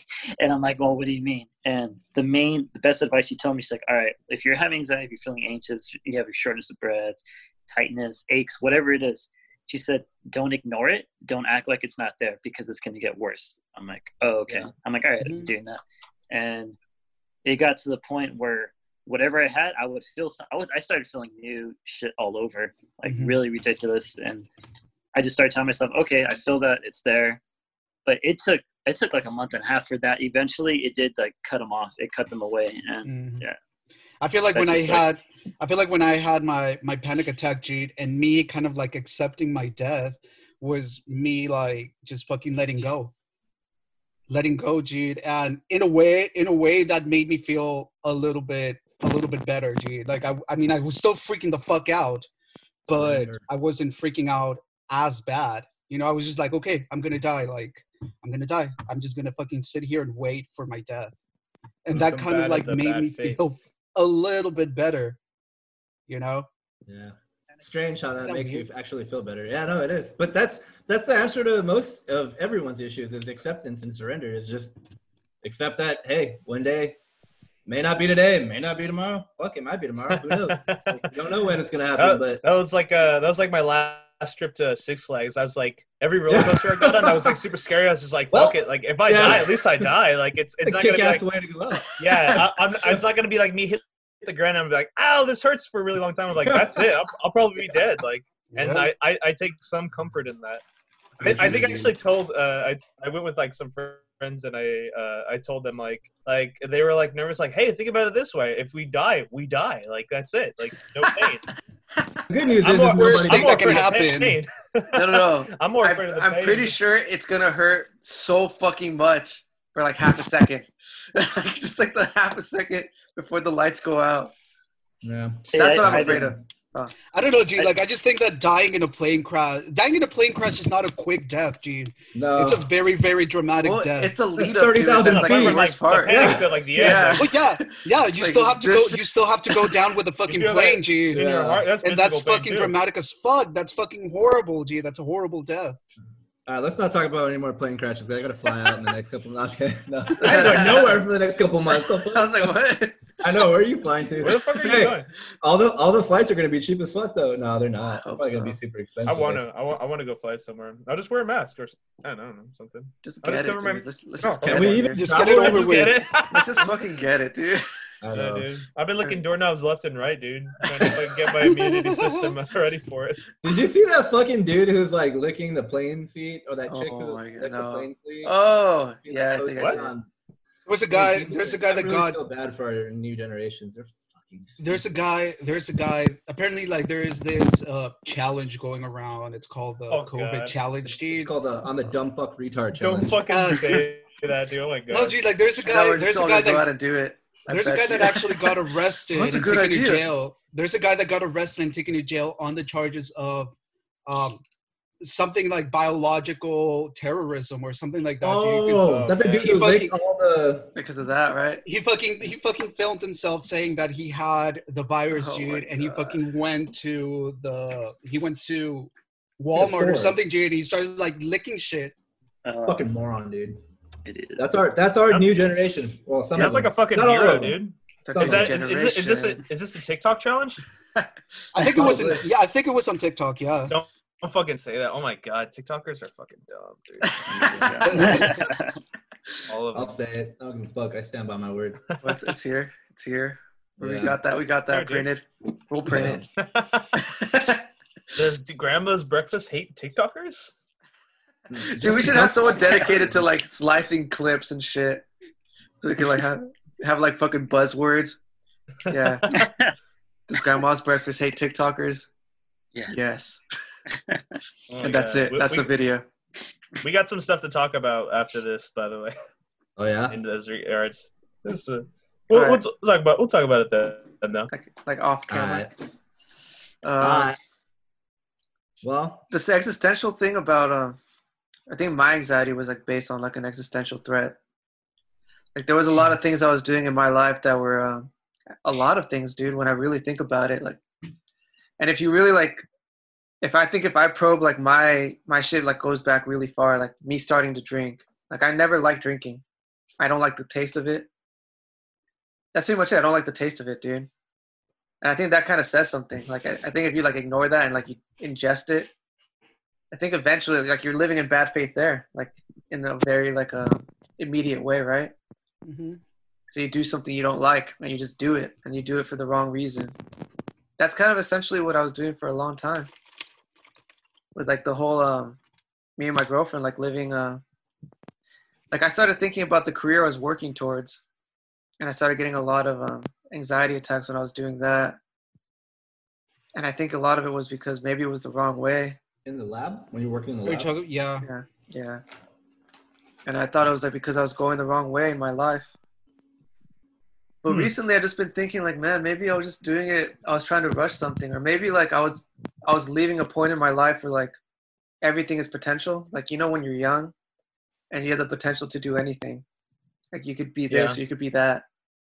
And then like you essentially have to transition to a point in your life where you are that. You are this thing.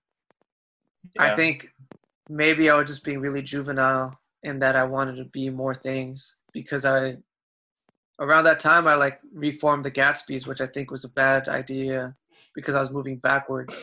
You know, you know what I'm saying? Like I wasn't Yeah. moving forward with my life. And I think that's like when a lot of shit started going wrong.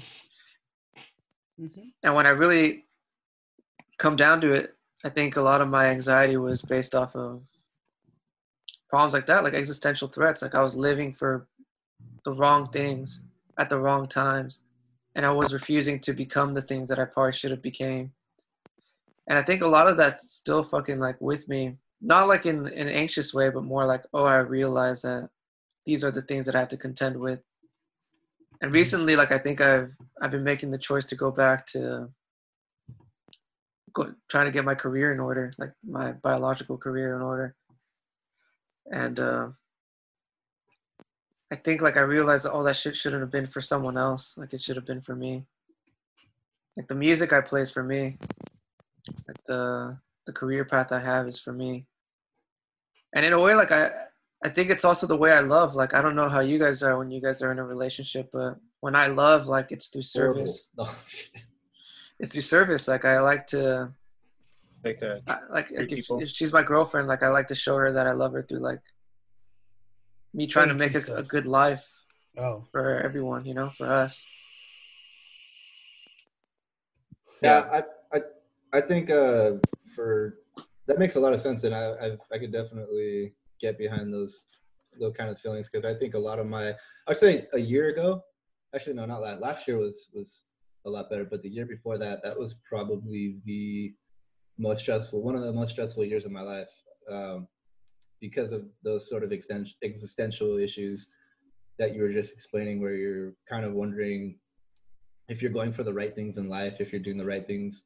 And uh, I just wasn't feeling like I was doing, again, what felt authentic to me. It felt like I was doing all these things for the sake of doing them and, and, you know, having a successful life or career or whatever, and having a successful relationship. And, and it just, it wasn't, it really, no, nothing was really working for me, but it was, I was also stressed the fuck out like no other because I had just quit my full-time job to like become a freelancer again. So I was like dealing with that stress and then also with a failing relationship and uh, also just still trying to figure out what I was doing with my life. And uh, yeah, that caused a hell of a lot of problems, dude.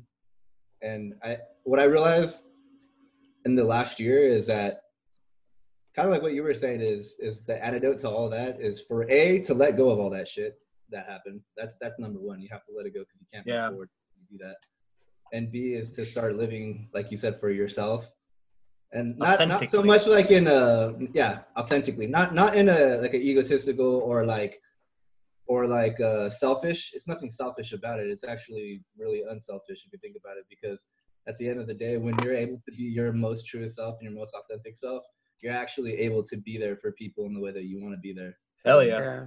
Yeah. Hell man, yeah. I agree.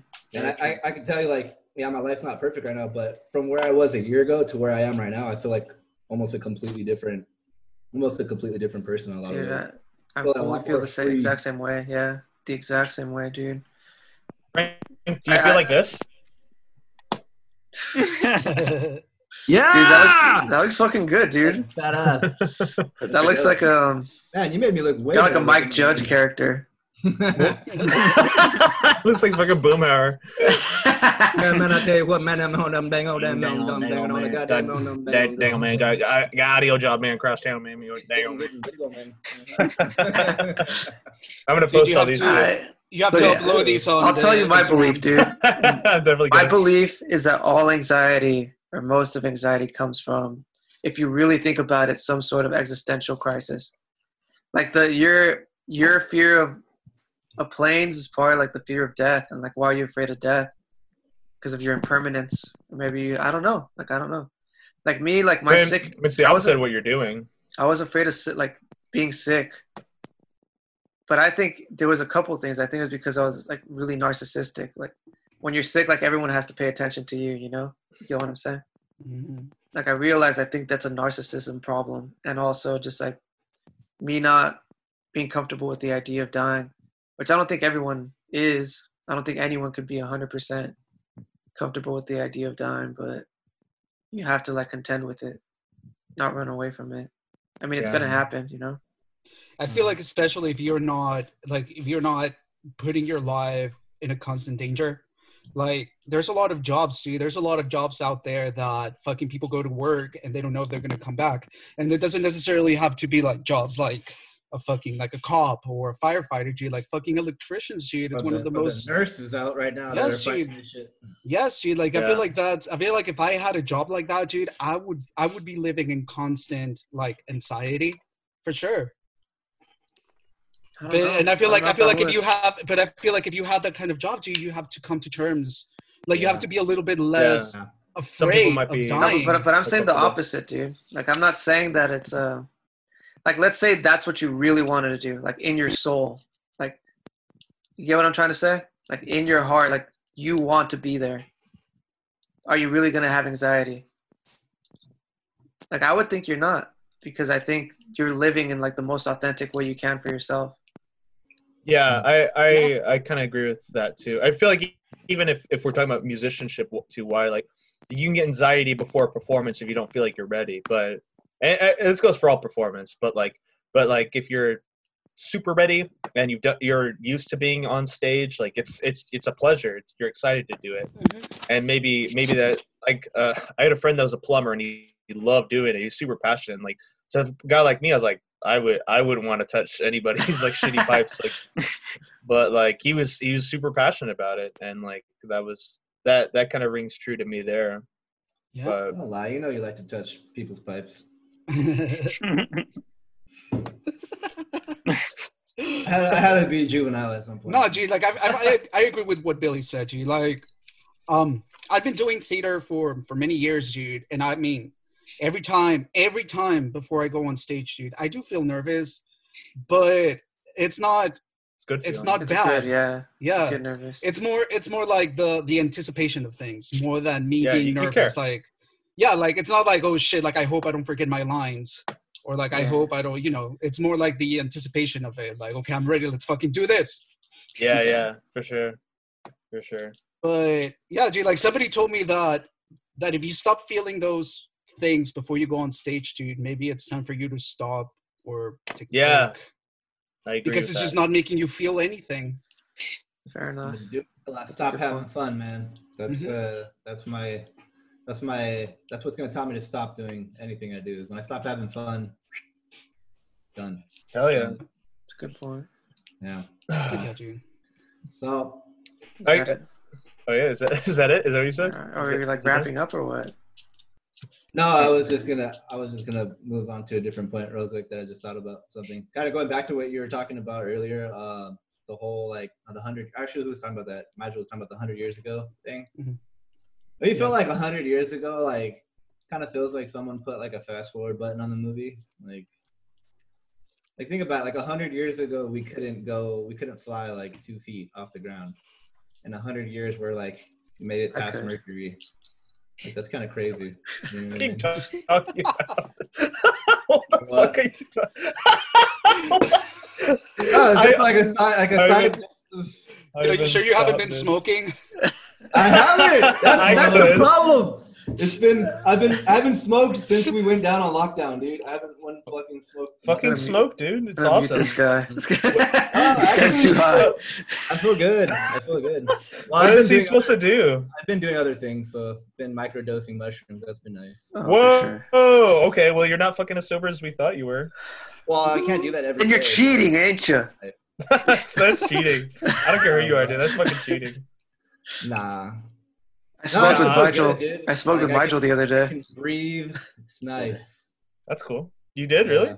Yeah, I took a ba- the babyest hit though. Like seriously, the babyest hit. I, I, I feel like it's one. like that's that's one of the like smoking weed is one of those things. I, I guess any kind of like uh, uh Psychedelic. substance like yeah s- something like uh I I feel like when I do like I get a little bit more like oh I should totally do this. It'd be so dumb. Like I should do it. Like like I did like a Dude. fucking video where like a dog just took a shit and it's five seconds long. Like and it's like I wrote music to it. I was like that was that was a high thought. Like oh I should just do it. Like fuck it. Like and I did it. It was it was awesome.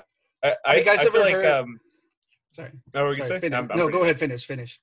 Uh, yeah, I, I was just I was just saying that uh, like uh, that's that that's one of those things that, sometimes really relinquishes a little bit of anxiety from the thought of not doing something. I'm like, oh yeah, well, like why like why should I not do it? Like who who who's gonna fucking stop me from making a, a dog shitting and and me writing music to it?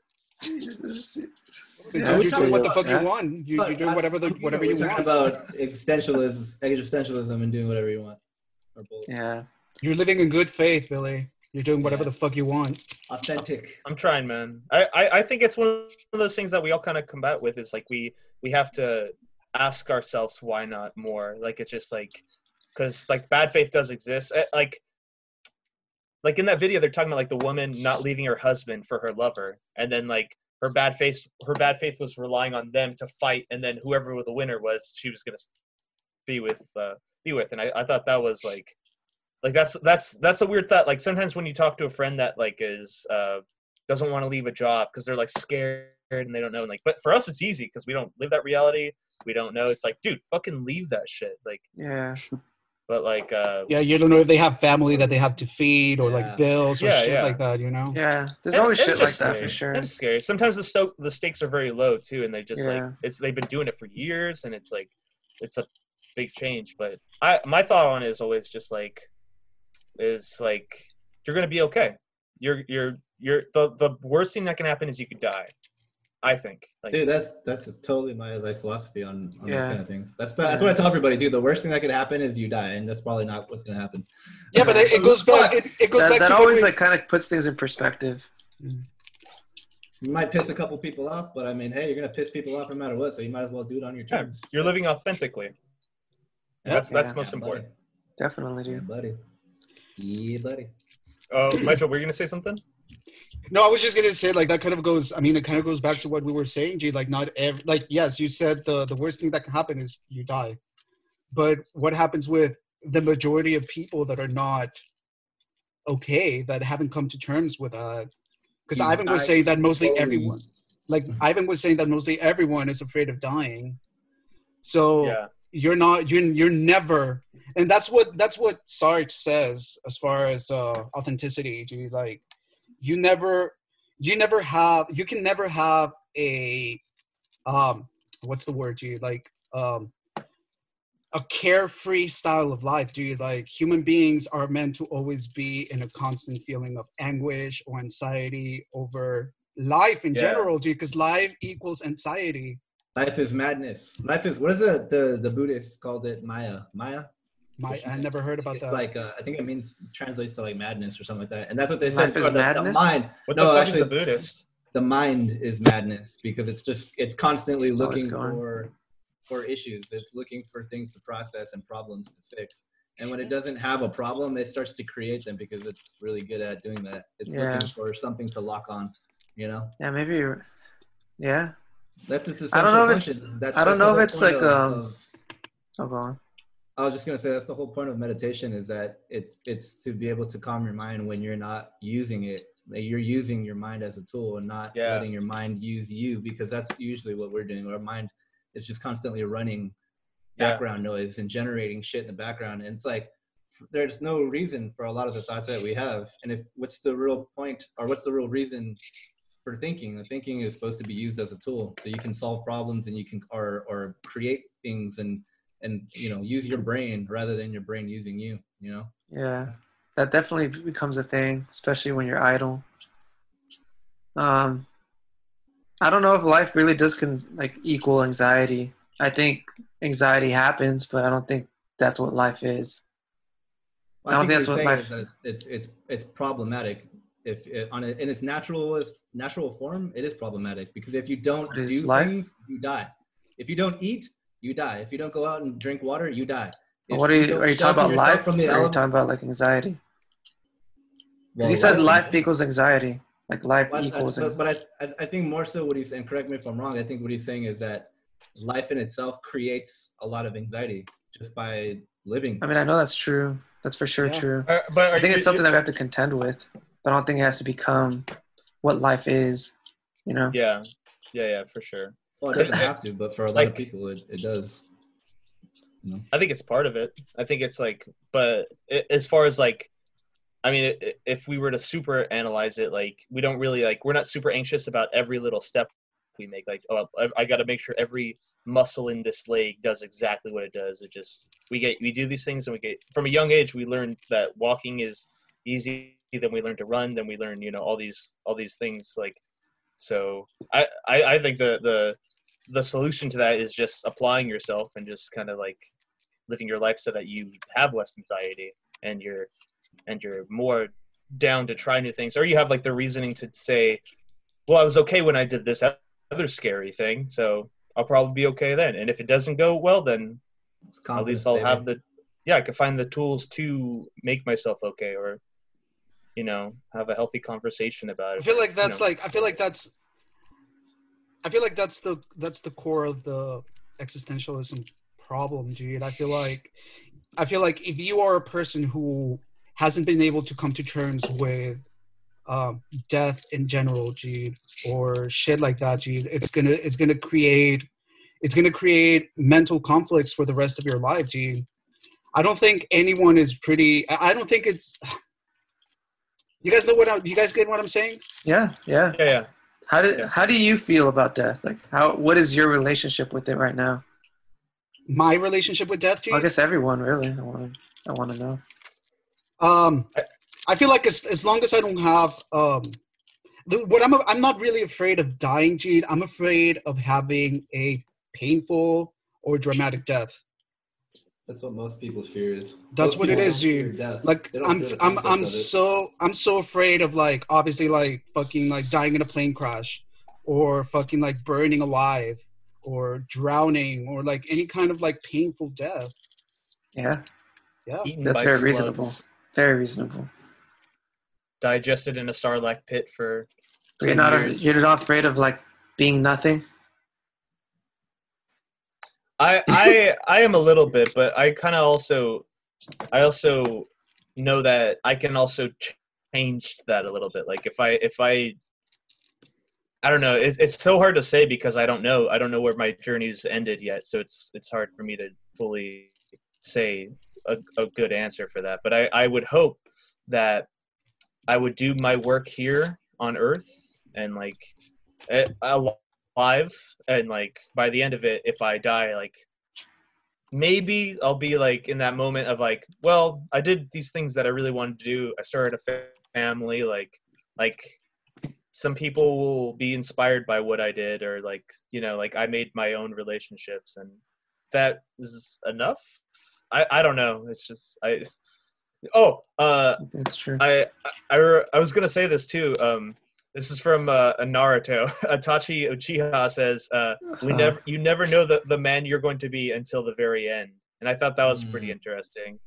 It's It's cool. 'cause- That's good. Oh, I like see. Because of everything you've done. yeah, yeah, because you could you could still make decisions in your life now that could change how you feel at the end. But I thought that was really That's a good. That's a good quote. Yeah, Itachi's the shit. I like that. Yeah. What about you guys?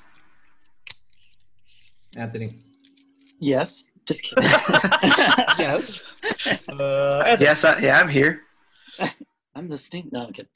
No, I mean, when it comes to uh, like for filming, for me, I didn't know till like I was 12 years old, and it was kind of random too. It wasn't something I just grew up with. I just always loved watching movies, and all it took was for my uncle. Like we're on the car and we just saw the movie Jeepers Creepers, which isn't like a great movie, right? I mean, it's just. But horror wise, I'm like, oh, I thought this was kind of cool. But I was even trying to like yeah, I was just trying to break it down basically.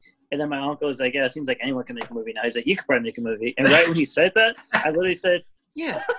Yeah, I could. You know, then- even you and your little peanut head could do it. I do have a peanut head. I do. Uh, I've I, been told- I didn't mean that. No, I've been told this in elementary. You just brought it back. Thank you. No, I'm kidding. No, but Sorry. no, I'm joking.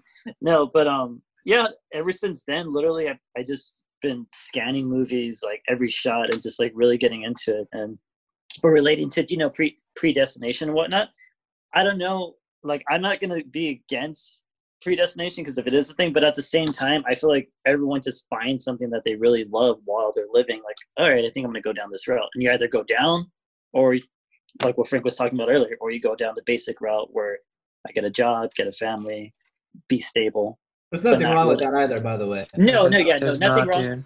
It's this, it's a safe, best route in a sense, you know. But Well, if you're wouldn't really, say it's safe. It, it it's perceivably safe, but it's that you can look what just happened to our economy. So how safe is it really? Shit happens Exactly. in a second. You can get fired and lose your 401k in a second. How safe was your job now? well, exactly, like Very- stealing for right now, like for Yeah. especially for both of us doing like film and audio. Like I'm like, okay, I'm kind of happy I have the job I have right now because this is like, you know. But I never, where I'm at right now, I don't hate it. It's just enough to be like, all right, like I'm still loving what I'm doing on the outside, and eventually I want that to be all I do, you know. And that's what I'm aiming for. Yeah. But, um, yeah, guess that's my point. What about your relationship with death? Oof. you know what? Sometimes I, I, I feel like I've had certain dreams that made me feel calm about death because of actually dying in a dream. You know what I mean? Like there was a time I had a dream and I got shot in the head Whoa. and I remember like falling down. And the way it felt, I'm like, oh, okay, that wasn't bad. Like I actually felt something shoot through, like some force hit my head, you know. Jeez, And I remember falling and like seeing the people like fade away.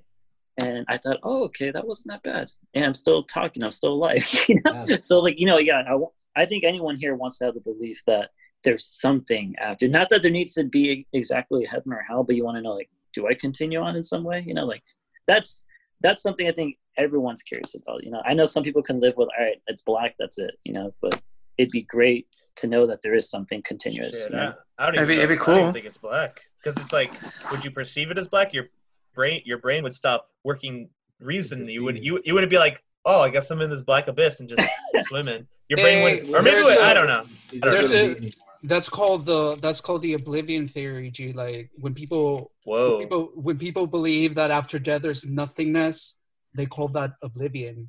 What is Oblivion? Oblivion. It is okay. I've seen it. Isn't that being like? Christ. No, I don't know. Well, I- I mean, it goes back to like what me and you watched that Alan Watts video, where it goes like going to sleep. Oh yeah, like like, you have a fear of going to sleep, but like you'll never wake up. But yeah. how was it having woken up, like having never gone to sleep? So it's That was just a like, triple line. So No, it's- that that that's that probably what like really- death might be like, and the whole Carl Jung thing is like um, where he talks about slipping into unconsciousness. Like when you're born, you like wake up out of unconsciousness and you're going into consciousness, and when you're dying, you're slowly slipping back into unconsciousness. That's freaking Hmm. awesome. No, I remember when you showed me that video, and that honestly, that video made me feel a lot more comfortable with death, because the idea is saying that you never knew how it felt uh, before you were born. So what makes you feel afraid of dying? You know, basically, because you don't, you're not, you're not going to know how it feels like when you die, just like you didn't know how it felt before you were born, Yeah. right? Have you In guys- Yeah. Have you guys seen that? Have you guys seen that documentary about the what's it called, Frank? The the frog? Pepe? Oh, oh Kermit? you're talking about the. Uh, I forget the name. Well, that that one was uh, Hamilton's Pharmacopoeia. That's a Hamilton's show. Pharmacopoeia. Yeah, it's when they it's when he tries the fucking the um, DMT or five MEO DMT. that Uh, thing. from the oh, frog. that, that was when you showed me, right, Michael? Yeah.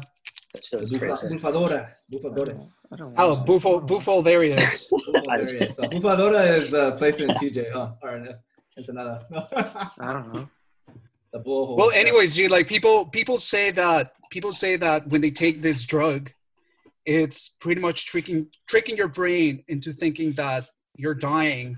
Hold on. And- That's that's that's a stretch, but kind of yes. Yeah, no, like yeah, It's like not necessarily that tricking your brain into dying, but it's releasing chemicals that have been Yeah. shown to be released when your brain is when your brain dies. Yep. And also and- when you're, Yeah. you're sleeping or when you're born or something. Oh yeah, you were. Not T- I saw necessarily you showing me that.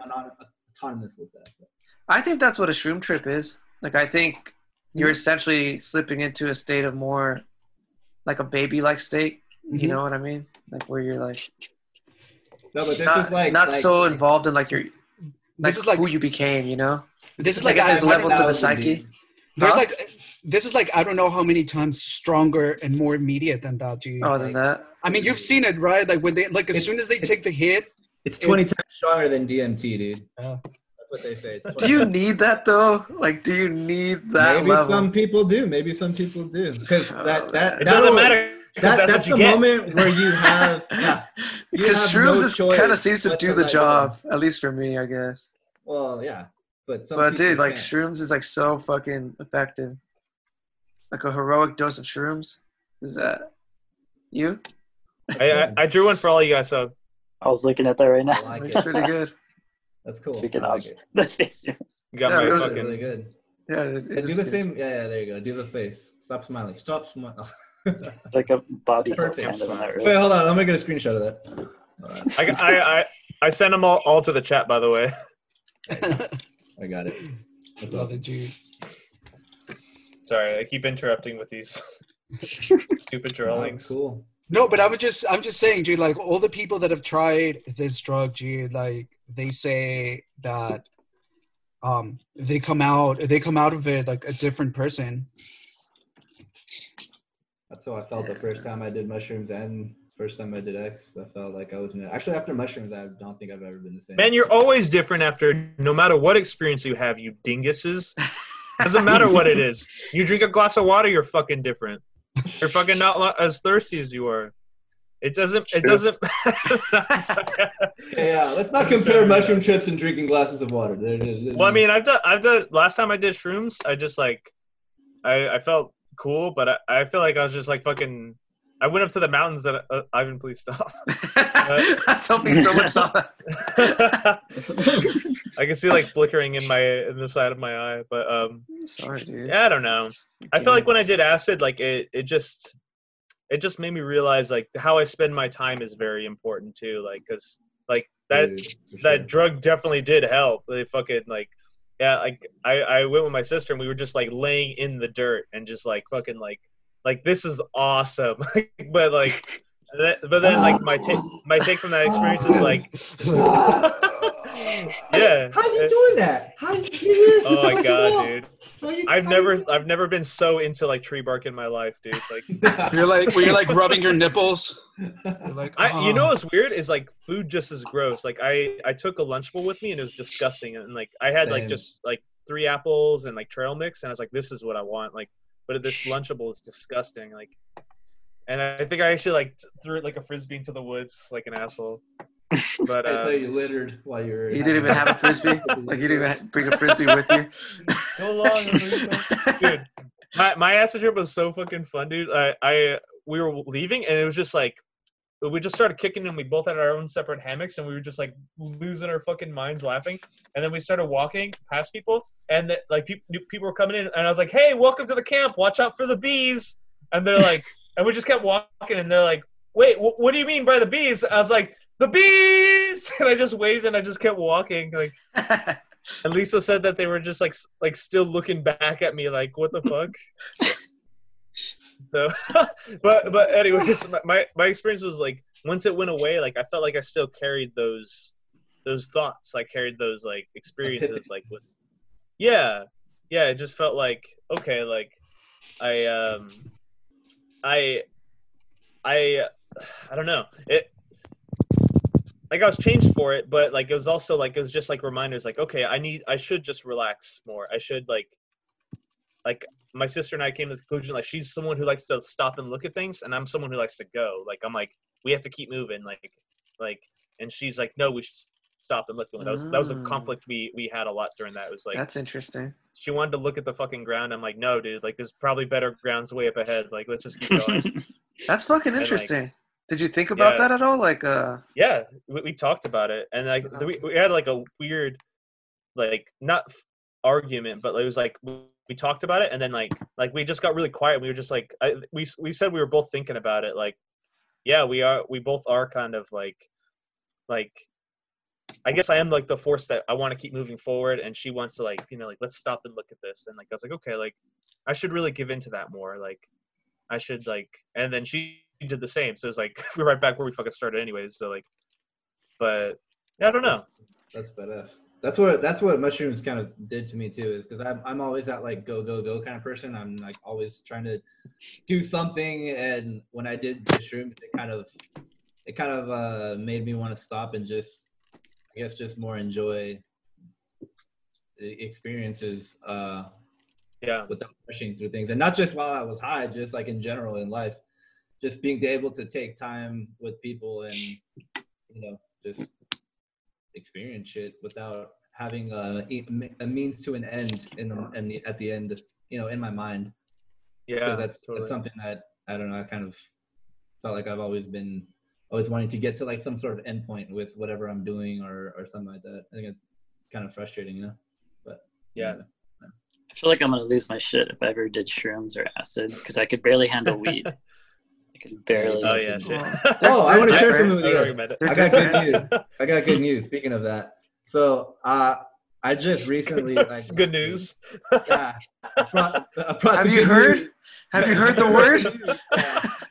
No, I just recently did my first recreational dose of mushrooms in over ten years, uh, like last week, and first, yeah, it was great. Thank you. It was fucking awesome. But like that's important for me because um the last time I did that, actually the last two times I did that, that was over like ten years ago, and they were like pretty bad experiences. There, I had like really bad trips, and uh, Yeah. it all had, and I already knew what it was. It was just where I was in my head at that time, and like who I was at that time. I wasn't right with myself, and it, they ended up turning really, really bad experiences.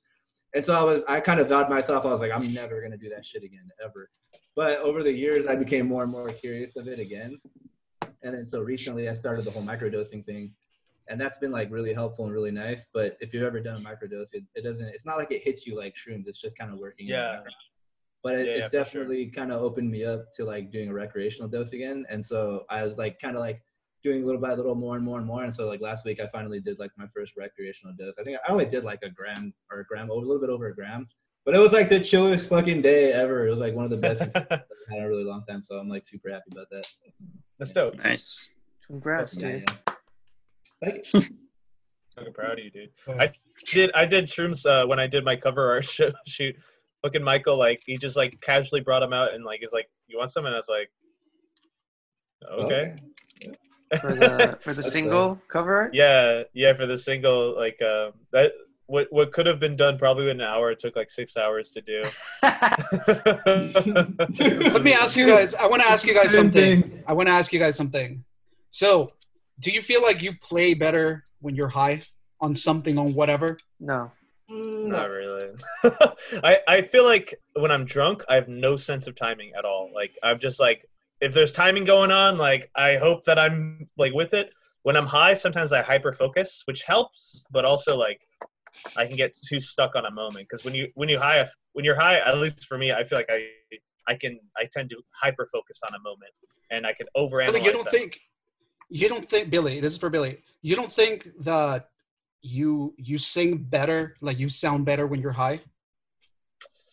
Not necessarily, especially with like something with singing. Like that, that kind of comes down to how well I warmed up, how how comfortable I feel with what I'm singing. Like I can I could focus on the moment a little bit more, and then if I'm bad, I'll be like, oh no, this sounds terrible, and then everyone's probably thinking about it. Oh no, shit, they're probably thinking about that note I sang in the last song too. Mm, you get all paranoid and shit. Yeah. Yeah, and I still keep going because I'm a fucking Paranoia professional. will destroy dude. ya. I'll, I'll still fucking keep going forward. But um, but I feel like with with uh like any kind of uh drug or anything like that, like I feel like I w- I wouldn't want to do it at a gig because I'm like that. You know, that's that's performer time. Like you're you're Yeah. you're. It's You have to time. give it you have to give it your hundred, G. Like I remember G because when I used to work at the theater and um we were doing a show during uh, winter or whenever the weather was cold outside, they would always have a bottle of whiskey in the back for all the actors just to take shots to kind of like clear their throat or if you were feeling like All under the weather. I was gonna say, whatever, that G. fuck your shit up worse. Like, Just, a like- fucking, just a cup of thumbtacks. so many other things. What'd you say? Come on, Come come down. Like, This is the thing, G. that- Like you were supposed, you were allowed to take one shot, and that was supposed to be it. But I remember one one show. It was I, fuck, I remember, dude. It was like a Saturday night. I took like four or five, dude, and I was feeling like tipsy, a little bit more drunk than tipsy. Not like stupid drunk, but not like, you know, kind of like in the middle. Yeah. Yeah. And um, I fucking hated it, G. I fucking hated it. I, I, Yeah. I honestly think that I did. That was one of my poorest performances. The time that I Oh, kind of went on stage Shit. a little bit drunk. I was like, gee, like I'm fuck this, G. Like, I think for punk it's cool, and I think that's it. you think what? Punkers For like to think it's cool. Oh. I think Some if of anybody, what's cool, what's not cool. Sure, maybe like big band singers if they have the little like fucking cocktail. That's Well, Oh, I'm that's just saying true. this. I'm just saying That's this because I know, I know, I know a lot of performers, musicians, and like many kinds of performances. You that say that they perform better when they're high, and when they take this, and when they take that. And I'm like, gee, like I cannot fucking like. I, I don't think I'll be able to do it. Yeah, my friend uh Amanda, she's she drinks often, and like, or she doesn't drink like often like drunk, but she'll drink before performances, and like that weird. That's crazy to me, like, because she's reading music and she's like, yeah, I'll just have like a, I'll just have like a cocktail right before, and it's like, what the fuck are you talking about? Like, you're about to read music. But one's not so Maybe it's bad. Person to, maybe it's person to person. Yeah, yeah. I think- it's I think- too bad. I I, I it's like, like, a fuckload, or you're just like like chugging, Yeah, pot dude. chugging, dude. What's his fucking name? Uh, who's the homie from uh Gatsby's that was always Oh, passed out? uh, Fernando. Fernando. Yeah, Hey, fucking you- Oh, that guy, Hey, did you dude. play that gig? You played that gig, huh? The, I've the cancer played- walk. I've seen lots of those gigs where he's fucking just head head down on the keyboard like. Oh my god. what That's the fuck? Dude, we, we played a cancer walk. Like we're like Oh it's a benefit. God. Were you there, Billie, or no? No, I wasn't there. So Oh, we you guys played were a drunk. No, well, they were. I wasn't because like we had to fill in like a slot, like a maybe like a three or four hour time slot. The Uh-huh. Gatsby's got like booked to play, but the Gatsby's couldn't fill in like the entire like hour, like few hours that like we needed. So I booked like a bunch of like my friends from Citrus to play like a bunch of covers. So in the time that like they were playing, the Gatsby's just ended up getting like super smashed. And one and one of the stipulations was like don't cuss. And I remember like the first Oh, thing that no. like Fernando did like was as soon as like he hit the stage was like this song's about fucking drugs. Like well, well they're like oh man- my god. well they're going around like fucking remember like remembering their Oh fucking God. like fallen heroes and shit. Oh Jesus Christ. Yeah, What was what was the audience reaction, dude? they just kept trying to do what they needed to do. I wish, dude. I wish, dude. I think a prime example of like bad musicianship when drinking, and no offense to anybody who really like loves Led Zeppelin, but I've watched their live performances when they're fucked up and like really, really fucked up. I'm sorry, but they're not that good. Like sometimes they were good, but it's like hit and miss. That one of them would be like a really good performance, and then someone's just like all over the place with their fucking timing. They're Dude, is- just- Is Jimmy Page overrated to you guys as a guitarist, not as a songwriter? to me he is, yeah. I To think he kind of is. I don't know. I I, I think he's kind of tasty. Like Yeah, he like, has. on his own stuff. Yeah, yeah. But I mean, like as a You know, I- songwriter, as a creator, he's good. But Yeah, he's he's he's excellent. Maybe maybe that's kind of what I'm hearing is like like when he does some of some of his solos solos are really creative for like the song. I'm like, whoa, that's that's really cool. But like, uh, man, I I, I just watched uh like a live performance of they were doing like a concert for George and like all these like you know Eric Clapton, uh, uh, uh fucking what's his name, Tom Petty was on there. Uh, a lot of those old cats that were like in the band together, like and then Prince was there, and Prince was just fucking like when he took a solo, it just seemed like I don't give a shit about you old fucks, like, and he just fucking played the best solo, like, and I like think I saw it. I, I could tell that. that. I, I just thought it was like the fucking f- coolest thing ever because he just like he didn't he didn't care that like like he, his level of like G, uh, brilliance was just like he's just like fuck these guys I'm not gonna like play this boring ass solo I'm gonna like I'm gonna fucking look funny doing it I'm gonna play some weird ass notes and I was just like that's awesome like Yeah, he ripped it open, dude. Have you seen? Have you guys seen that performance with uh, John Lennon and Chuck Berry? Yeah. When fucking Yeah. Yoko With just Yoko fucking takes the, she just fucking takes the mic and she starts like, oh man I remember just, ah! you see the Bill Burr performance or Bill Burr analy- like analyzing that video? Yeah yeah I, I think I, I saw a little bit like he's like just like talking about how like Chuck Berry's like what the fuck's going on It was so perfect. Like they freezed it like on his eyes. Like he was like, so cool. Oh, because man. that happens, dude. Like it happens in performances. Like someone does something and you like acknowledge it subconsciously. You're like, fuck. Like try not to. That's fucking awesome, dude. yeah, dude. But how the fuck, like when when, I mean, I, I guess that happens, dude. But after the show, when you ask people, do you like most people don't even like, Yeah, like no. they don't even recognize it. You know, Yeah, like Dude, there's a saying that says people listen with their eyes. yeah, I, I think it's true, kind of. it, yeah, it is true, dude. But at the same time, dude, like if you were to witness something like what happened with Yoko Ono, dude, like you can fucking ignore that shit. Of course, of course. That's why I said kind of. Yeah, I, I- think it, people know when people could hear. I think like playing music that's good, like cohesive. It's like maybe when they say no one knows you you do your job unless you do it bad. You know what I mean? Hmm. Like if Yeah. you do your job well, no one will know that you did it at all. Sometimes. Yeah, thanks, thankless jobs. Yeah. Sure. Uh, uh, the best feedback is no feedback, unfortunately. Yeah, for kind of in a way. Yeah. Yeah. Well, at least for at least Yeah. for doing what I do, that's when you know you've done good. no one says shit to you. Hey, uh, that and was you're like, nice. You probably cool. could like turn down the highs a little bit though, huh? Like, yeah. like, Yeah. You're like fuck you. All right. Yeah. oh, I you're went to school. I went to Citrus. Okay. You know who? I went to Citrus. Frank, did you go to You Citrus? I did go to Citrus. Yeah. Oh shit, I didn't know, dude. All right, Yeah. Did we go at the same time? Yeah. Uh, I don't know. I graduated in 2012. yeah. I would watch Frank walking Oh, around with his around- audio buddies. Hey, guys! Did you have Yeah. long hair, Frank? Uh, not when I went there, but I've had long hair before. Actually, not that asking- long. I- I Longest I've just- ever had my hair. I was just asking like, if you did my in general, because that's fucking disgusting if you did. Long hair is gross. Ugh. Dude, I was looking at It was young actually it looked pictures pretty of you when you had long hair. I met Billie with long hair. I met you with long hair too. I want to see you with long hair. Dude, you had you had long hair, Billie? How I long? had like I fucking straightened my hair. Like it, it was uh I had a fucking me mullet, too. dude. Like, how long was it? He looked like Paul Uh, McCartney. I yeah, could it's Paul McCartney. picture it. Like uh, uh, it wasn't that long. It's probably like probably like the like the beginning wherever like that, that little ball on your spine is. Like it was probably about like there. Probably a little bit longer. It was long. it was That's awesome. enough to be like c- deemed long hair, but it was That's it was pretty it was really gross. I remember like the day I just like I'm not straightening anymore, and I looked like a fucking monster. So I still had like the mullet sides short, and then uh, I don't know. Oh, Anthony's gone by the way. He's his phone died. Yeah. Oh yeah, he said it. Yeah, I actually got to get going right now too. Yeah, I've been All right. holding a pee for like the last hour or so. Go pee. It's bad for you. We'll hold Well, it. you want you want to stop the video and talk what you want to. Here, we can just stop it. All right, dudes. You guys want to promote anything? Uh, yeah. yeah. Billie's new. Billie, tell us about your new single. I'm going to prison, and I need your money now. Venmo me. Get me out, dude. That old man was asking for it. I, I don't deserve it. Uh, so um, yeah, I have a new single out. It's called "Can We Stop." It's like "Can We Stop for a Minute." I released it on Thursday, and uh, it's on Spotify. Uh, it's it's it's it's. I'm super excited about it, but the the spelling is is it's spaced out. It's B space I. It's like Billy, but spaced out. B I L L Y, but spaces. He's trying I to be realize that's different. a huge problem. I shouldn't have done it like that. I should not have done that because now You it's see like what to happens? find.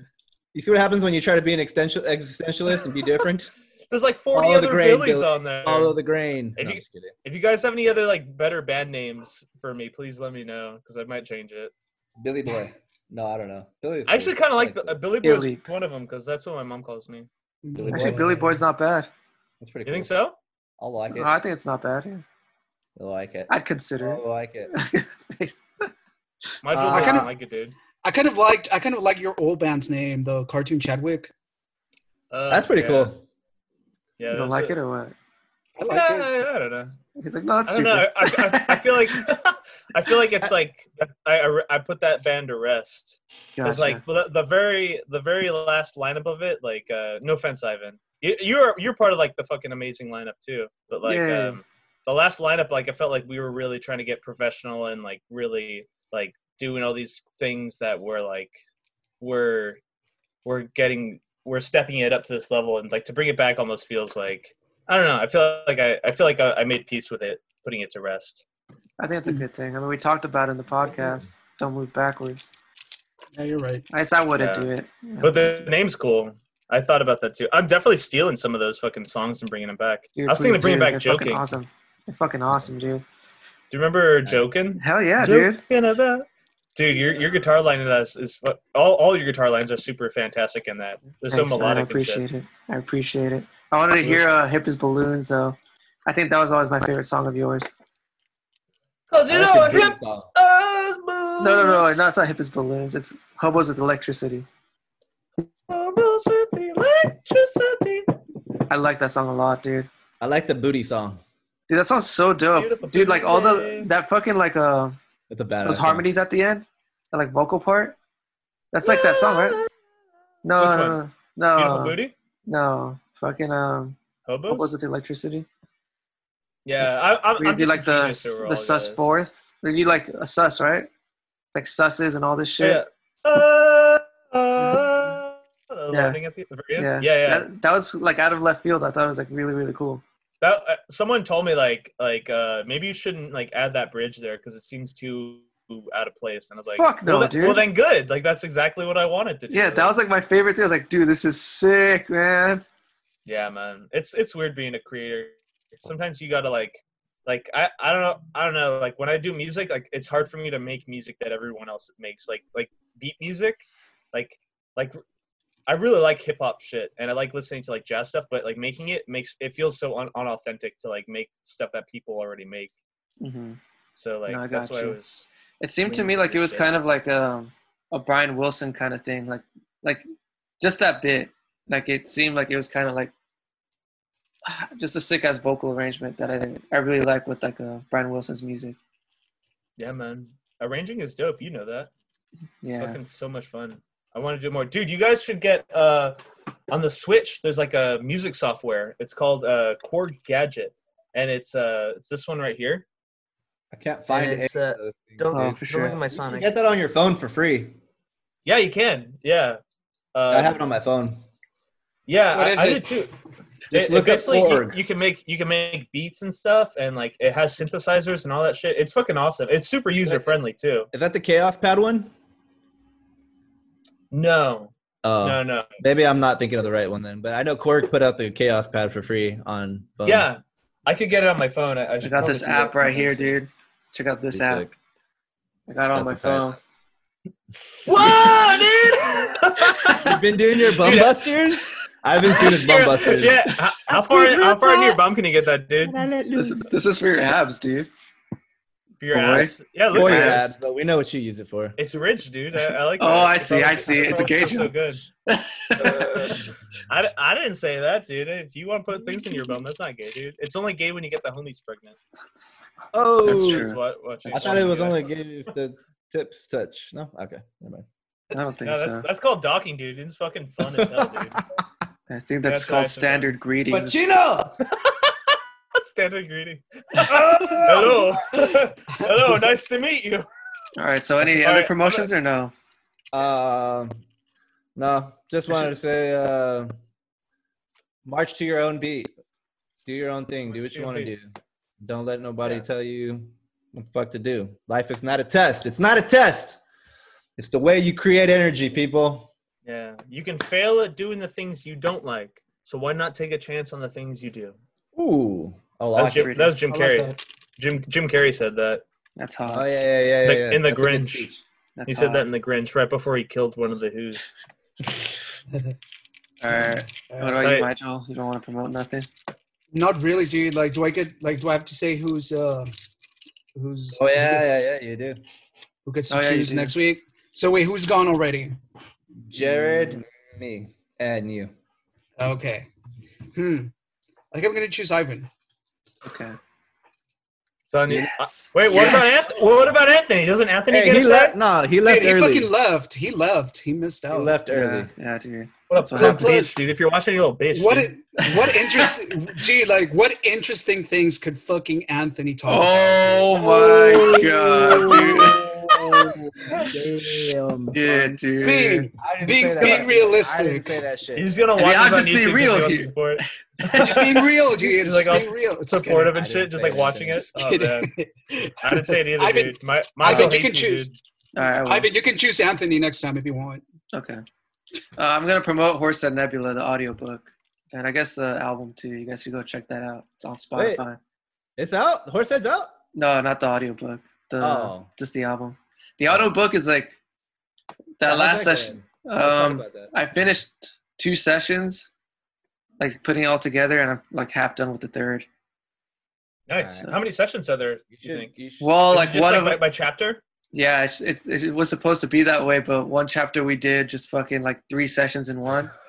So that's the one I'm on right now. So I'm like, Oof. there was a Some- reason behind that one. There was a reason yeah, behind that. Frank but wanted yeah, to torture me. that is the reason. I blame That's Jared. because at dude, that point I had the I had make the free version at that point, and Yeah. you can only have so many sessions. But anyways, Oh, oh, for sure. but yeah. anyways, uh, But yeah, Dude, I'm on this. I I'm on wish the you guys would one. stop fighting. The hell was that noise? Who made that? Hey, did you get your your Switch yet, Frank, or no? I, dude, they're sold out, man. Uh, We got, It's you got to be a way to get them, right? Like, you, like on Walmart, like You can .com, get- you like- can You can the get it at Walmart, Lite, dude, but they they but it's only up the, the Lite. price. Yeah, it's like four hundred bucks now, dude. uh, I'm not gonna pay Oh, four hundred fuck. bucks for that. That's use a fucked. Hate use, the, I hate use the, a like, stimulus price check on it, dude. Have you guys Not gotten this right, I yet? don't- Are those no. those yet? uh, they're supposed to be shipping out today. Dude, I saw the funniest. Oh man, the funniest meme. It was on the unemployment um, server. It was like it had two pictures. The top one was like a really nice server room with like a bunch of computers, like Uh-huh. all high tech, and it's like it said Pornhub servers, and then it was like the bottom one was like just one computer and an open desk, like an old school like DOS system. And it was like it was like the unemployment system or. Damn, dude. Dude. No, Oh it's my Like, I have been watching more porn website. though. Fuck. You said you said last week that you haven't been. I know. that- I tried. I, I came, dude. I Came came. back on your no you came. Yeah, I came. I came last night and the day before. I came twice last night. I came twice during this uh, Zoom. This, this, this whole thing right now. Three times actually. It's fucking Shit. good. All right, let's let's sign out before it gets fucking weirder. All right. All right, y'all. Thank you so much. Tune in next week or whenever uh, this is coming up. All right. Wait, hold on. Let me pause it. Or let me stop.